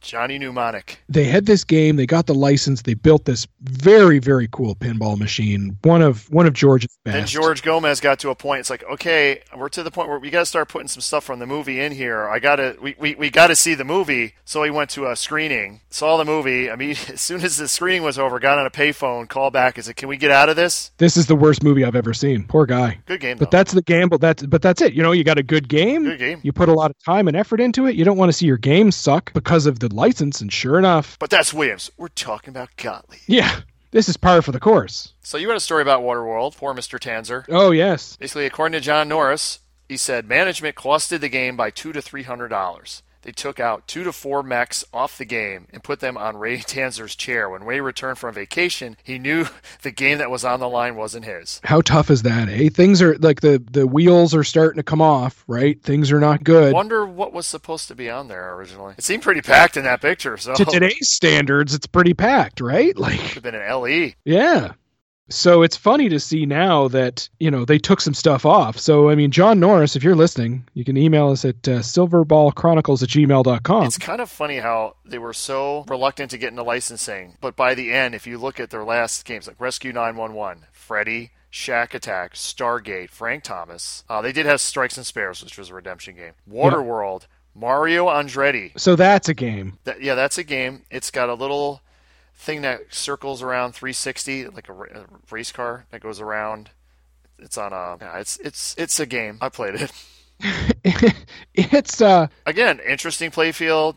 Rules maybe not the best. I mean, I guess Mario Andretti was a, was a big thing at the time. I mean, he's no, he's no Schumacher, right? He's no Ayrton Senna, right? I would ar- he was well known. I mean, he was probably still the, one of the most well known Indy drivers, IndyCar drivers. So This is like if you take Hot Wheels from American Pinball that has that spinning car, it looks just like it. That's what I thought of when I saw it. two, it's got two cars in the middle. I thought of Mario Andretti. Then they did their final game, Barbed Wire. Oh my God, barbed wire. So I, re- I remember barbed wire, and the only reason I remember that is because of the lead actress, Pamela Anderson, who was Canadian. who was the biggest, biggest star at the time. She was featured in Playboy. She was like a sex symbol. She was on Baywatch. She married Tommy from uh, Motley Crue. Um, you know, she was the first celebrity sex tape. It was like she there was she was a brand in herself, and she was everywhere. Everybody knew her, and everybody made jokes, and everybody it was crazy. For some reason, she gets into acting, and I'll use that lightly. This this movie was from May of 1996. This was her vehicle. This was the you know thing to make her a star. Barbed Wire. It cost nine million dollars to make this movie, and the box office was 3.8 million. Mm, and you know why it hurts me specifically? Why? a non pinball related thing. Um, when Barbed Wire was made, Barbed Wire was made through uh, Gramercy Pictures. I think that's what they were called. Who also, at the same time, had Mystery Science Theater, the movie. Oh yes. So, so these two, the, the two movies were ready to come out, and they just, I guess, probably because they didn't have a lot of money, they had to decide which one to do the wide distribution to. You know, they actually release it to all the theaters. They chose Barbed Wire. Wow. Pamela Anderson won the Worst New Star, the Golden Raspberry Award in 1996. This movie has a mm. 28% Rotten Tomatoes approval rating. Roger Ebert would point out that the film's plot was identical to that of Casablanca. Uh, and the the game wasn't that much better. You wonder at that point how much it was costed out of it. Oh my god. Could you imagine? It's uh it's a whole thing. It you know like when you get to this point where it's like pin like the pinball companies are just sort of doing whatever they can and things are just kind of coming together and you know you're at the end and the writing's on the wall it's just it's tough to comment it be- because you know there's guys like Ray Tanzer, you know there's guys like John Norris, and they're putting a lot of effort, they're putting a lot of heart and soul into these things. And for us to kind of just crap on it, it's not fair, right? But my God, I played the game. It may be fair in this case, but they made a thousand of them. ah, isn't that crazy? They still made more of these. They Still made a thousand, and they still went on to their next game. They started development of their next game. Yeah, which which thank God they didn't make it because I Oh, you never know. Brooks and Dunn. Brooks and Dunn would have been their next game, another license. They had done a basic playfield. It was going to have a, uh jukebox on the playfield. I have actually played it, the prototype. Wow. But I mean, the software was so not even barely started. It was just it was just a playfield. You're just flipping a playfield. There was one time I was driving through Ontario and I saw a Brooks and Dunn tour bus and I was like, huh, look at that. And that was it. So that's the last I ever thought about Brooks and Dunn. Yep. I mean, the playfield, the art, all that stuff was done. So this was actually, oddly enough, this wasn't just designed by John Norris and Ray Tanzer. There was a, a, a new fella called Tim Seckel. He would say, I designed the game with rules, and actually, the program was never actually completed by Bob Wilson and John Buras. The playfield was complete when Gottlieb closed, but the software wasn't. So that's that's the end. You know, they went out on a high note. Brooks and Dunn, barbed wire, Mario Andretti. But they gave us Teed Off and Surf and Safari. Yeah, that's right. It was worth it. the unsung heroes. Plus, they could have had Zelda. You know what I mean? Like, That was a yeah. I, I actually didn't know that. That was a major mistake because Zelda that would have been a good license. That would have sold. That would have sold more. A lot. That that could have that could have got Mario numbers in sales. I think. yeah, I would I would agree with that. Now, when we come sort of to the, to the end of Gottlieb, there's there's some pretty interesting bits in here. Now, John Norris. He had a home without a basement, and, and as a person like you that has a basement filled with pinball machines, you realize that if you're a collector, like somebody like a John Norris was, not having a basement is a big deal. Uh, yeah. My my previous place I lived in did not have a basement, so I am well aware. Yeah, so it was time for him to buy a new home, and he wanted one with a big basement. And uh, John Norris is not a risk taker. He uh, was taking a risk with uh, building a new home, one with a nice big basement for his pinball collection. So he asks management about the current layoffs that were happening at uh, Gottlieb at around this time. And they said they weren't having any issues. They were actually in secret talks with Sega to buy them out. And they figured that that would save Gottlieb, but that deal would fall through. So John moves into his house, and 10 days later, his company announces they're in financial difficulty. And then six weeks after that, they would go and close the doors. So they basically bring everybody into the lunchroom at Gottlieb and they hand everyone pink slips out. And they let everyone know that the business was closing and they had to go. And there was a guard to lead them back to their office, take their personal things, put it in a box, and then go home. So John at the time was actually working on like league software, so things like handicaps, uh, tracking of leagues to be able to help out uh, operators with tournaments and things like that. And all of his research and all of his information was all left on his company computer, so he couldn't even take that with him. At first, everybody sort of assumed that they would get some financial backing. Somebody would swoop in and buy Gottlieb, but those discussions uh, certainly didn't go anywhere. They didn't bear any fruit. Then everything went to auction. And that's when they knew that it was over, that it was truly over, was when everything with Gottlieb went to auction. Can you believe that in their peak years in the 1990s, that Premier actually had sales of $30 million? And now, five years later, they're out. They're done. Yep, that's the way it goes. Where did the where did the bleeding start? What happened? It was it, the industry itself was bleeding by the mid '90s, going into the late '90s. everybody was focused on these like gambling machines. So it was the it was really the issues with SMS, the decline in pinball and arcades. You you compound that with this SMS video lottery, lottery terminals stuff. So Premier Technology, when they bought SMS, they wanted to get into this sort of hot alternate market. And uh, video and gaming lottery terminals were really the way to do it. So in 1996, they only had one or two jurisdictions in which they could sell these gaming machines. But they took out all these loans to buy this company. So they're servicing the debt, they're paying off the loans. So they're trying to make money from the pinball side to pay the loans and everything else on the video lottery terminal side, which is still losing money. And then you compound the decline in arcades and sales in general in the late 90s. You know, the, the, the debt service payments are what really killed the cash flow and, and really killed Gottlieb. So you can see Williams basically gives up on pinball, which was still more or less making money for them. And they just say, screw it, or we're not going to make pinball. We're just going to go into gambling. And then you have Gottlieb on the other side that's basically it's the gambling that kills the only part of their company that makes money. So what what does Premier do with what do they do? Do they do they just go bust? It's interesting that Premier actually didn't file for bankruptcy. So they just didn't they didn't just get out. No, they, they sold off all their assets for the benefit of the creditors. So they did the smart business move.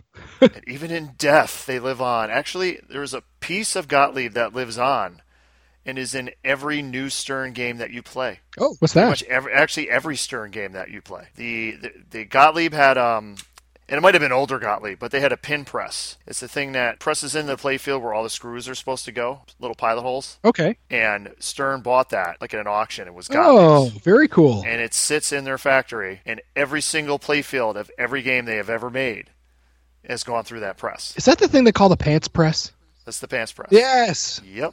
Yeah, no way. pants press many times, but, eh, eh, but the cool thing is like every playfield they've done. Yeah. So ne- so next time that you're in Chicago, you go through the Stern factory, you can be like, "Oh my God, that's the press that pressed the playfield for barbed wire."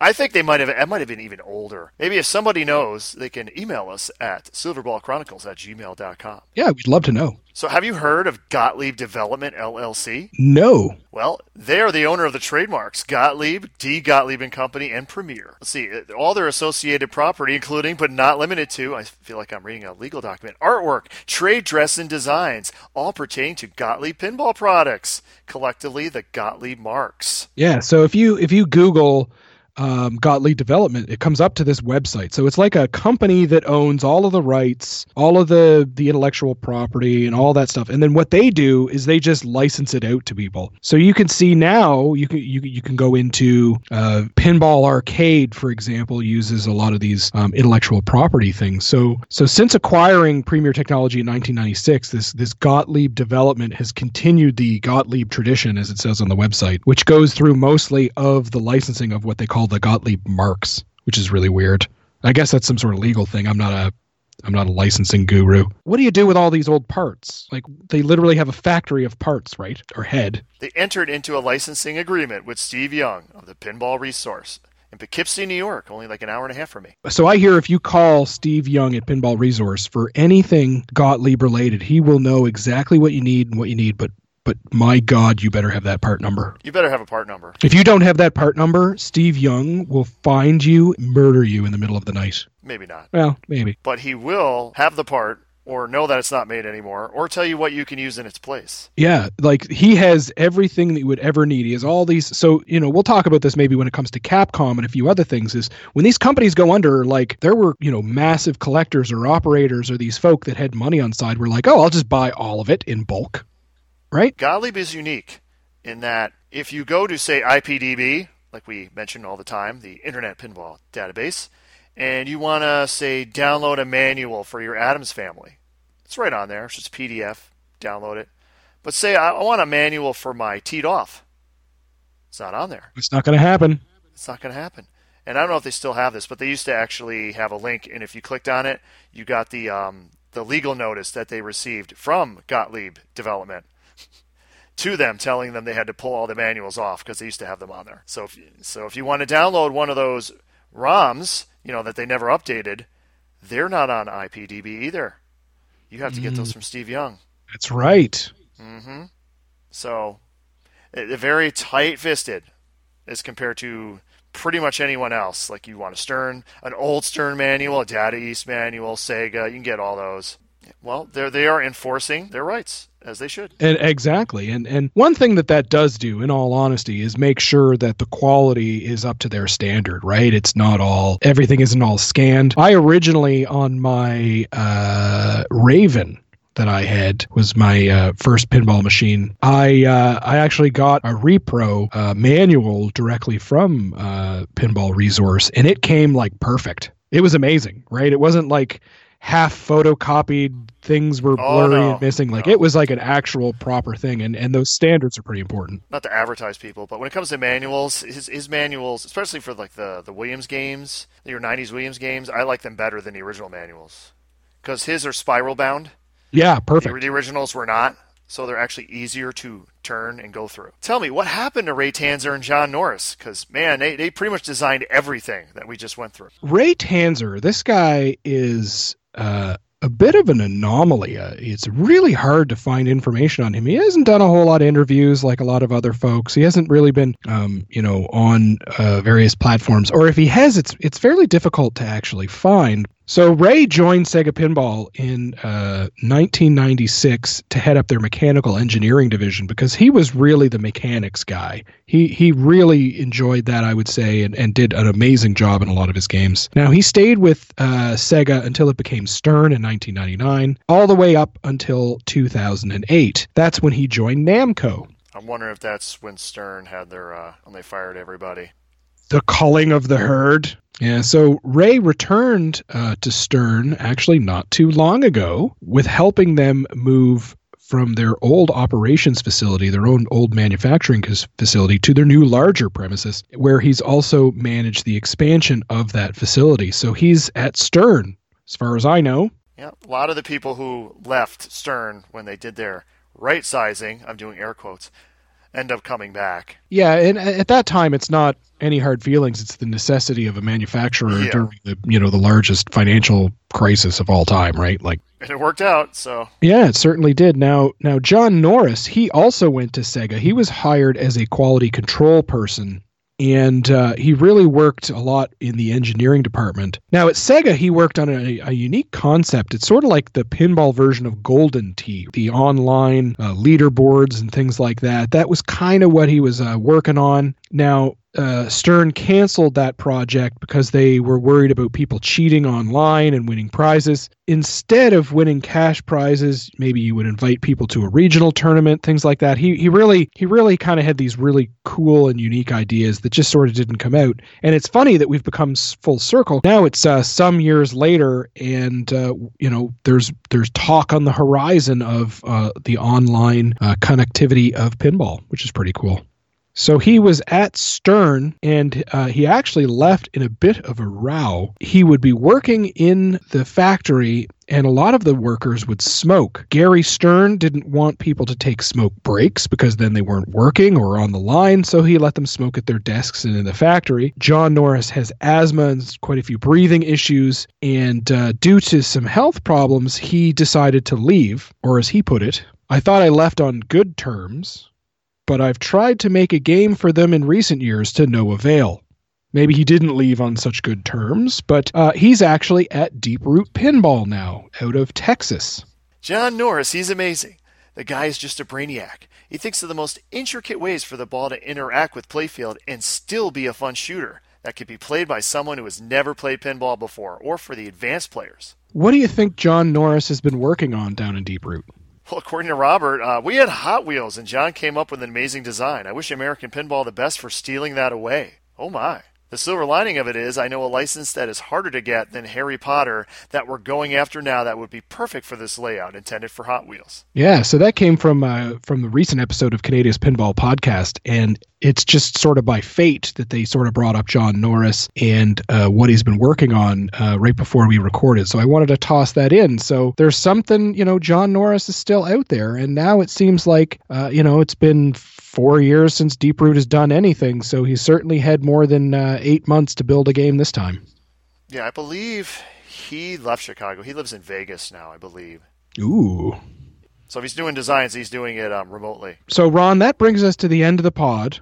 And, uh, you know, it finally looks like somebody took old Gottlieb out back and put it down like old Yeller. But uh, what do you, what do you, what are your final thoughts on on the death of Gottlieb, zombie pinball, and the System Three era? They're not dead. They'll live on forever. Yep, just literally like a zombie. They just will not go away. They were if you wanted different playfields, if you wanted something that was different, you had Gottlieb. Yeah, it was very, very brain off pinball. If you just wanted to step up and shoot and flip the ball and see it do a couple of cool things, Well, if you if you wanted playfields that were different, yeah, if you everyone complains about cookie cutter playfields, they're all the same. All the games are the same. Gottlieb's were not the same. Now you may not have liked their software, but they gave you some interesting shooting games. And I advise, no matter what I say about uh, Shaq Attaq or Frank Thomas or some of these games, you should play them and make your own opinions. Yeah, I mean, I would, I, I flip them all the time. Like I said, my, you know, my first game was a Raven. Like, come on, that is not a great game, but I had a lot of fun, right? I, Eh, Raven. yeah, it's all right. Like, you know what I mean? Like, you know, I had a lot of fun. I shot the thing. Now, I mean, come on, it's not Whirlwind, right? It's, it's, it's not, you know, Black Knight. certainly not Batman 66, but it's, you know, for what it is, it is a lot of fun. I had a lot of enjoyment. I learned to tinker. You know, they they fit within the market of pinball. Not everything can be uh, a mech crazy perfect rules game. And it is what it is, and they are a lot of fun.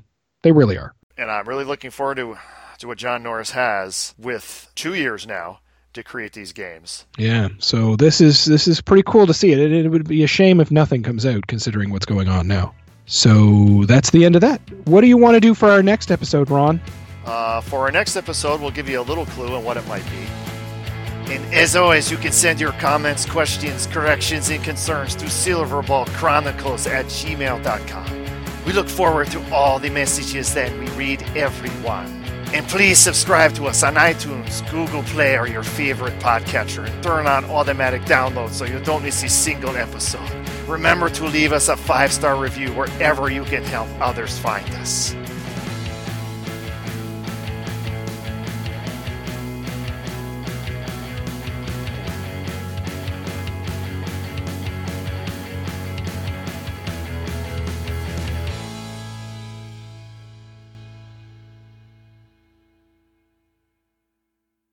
Oh yeah, I said that. Yes, I said Pat Lawlor. I fucking hate Pat Lawlor. Steve Ritchie, he was great.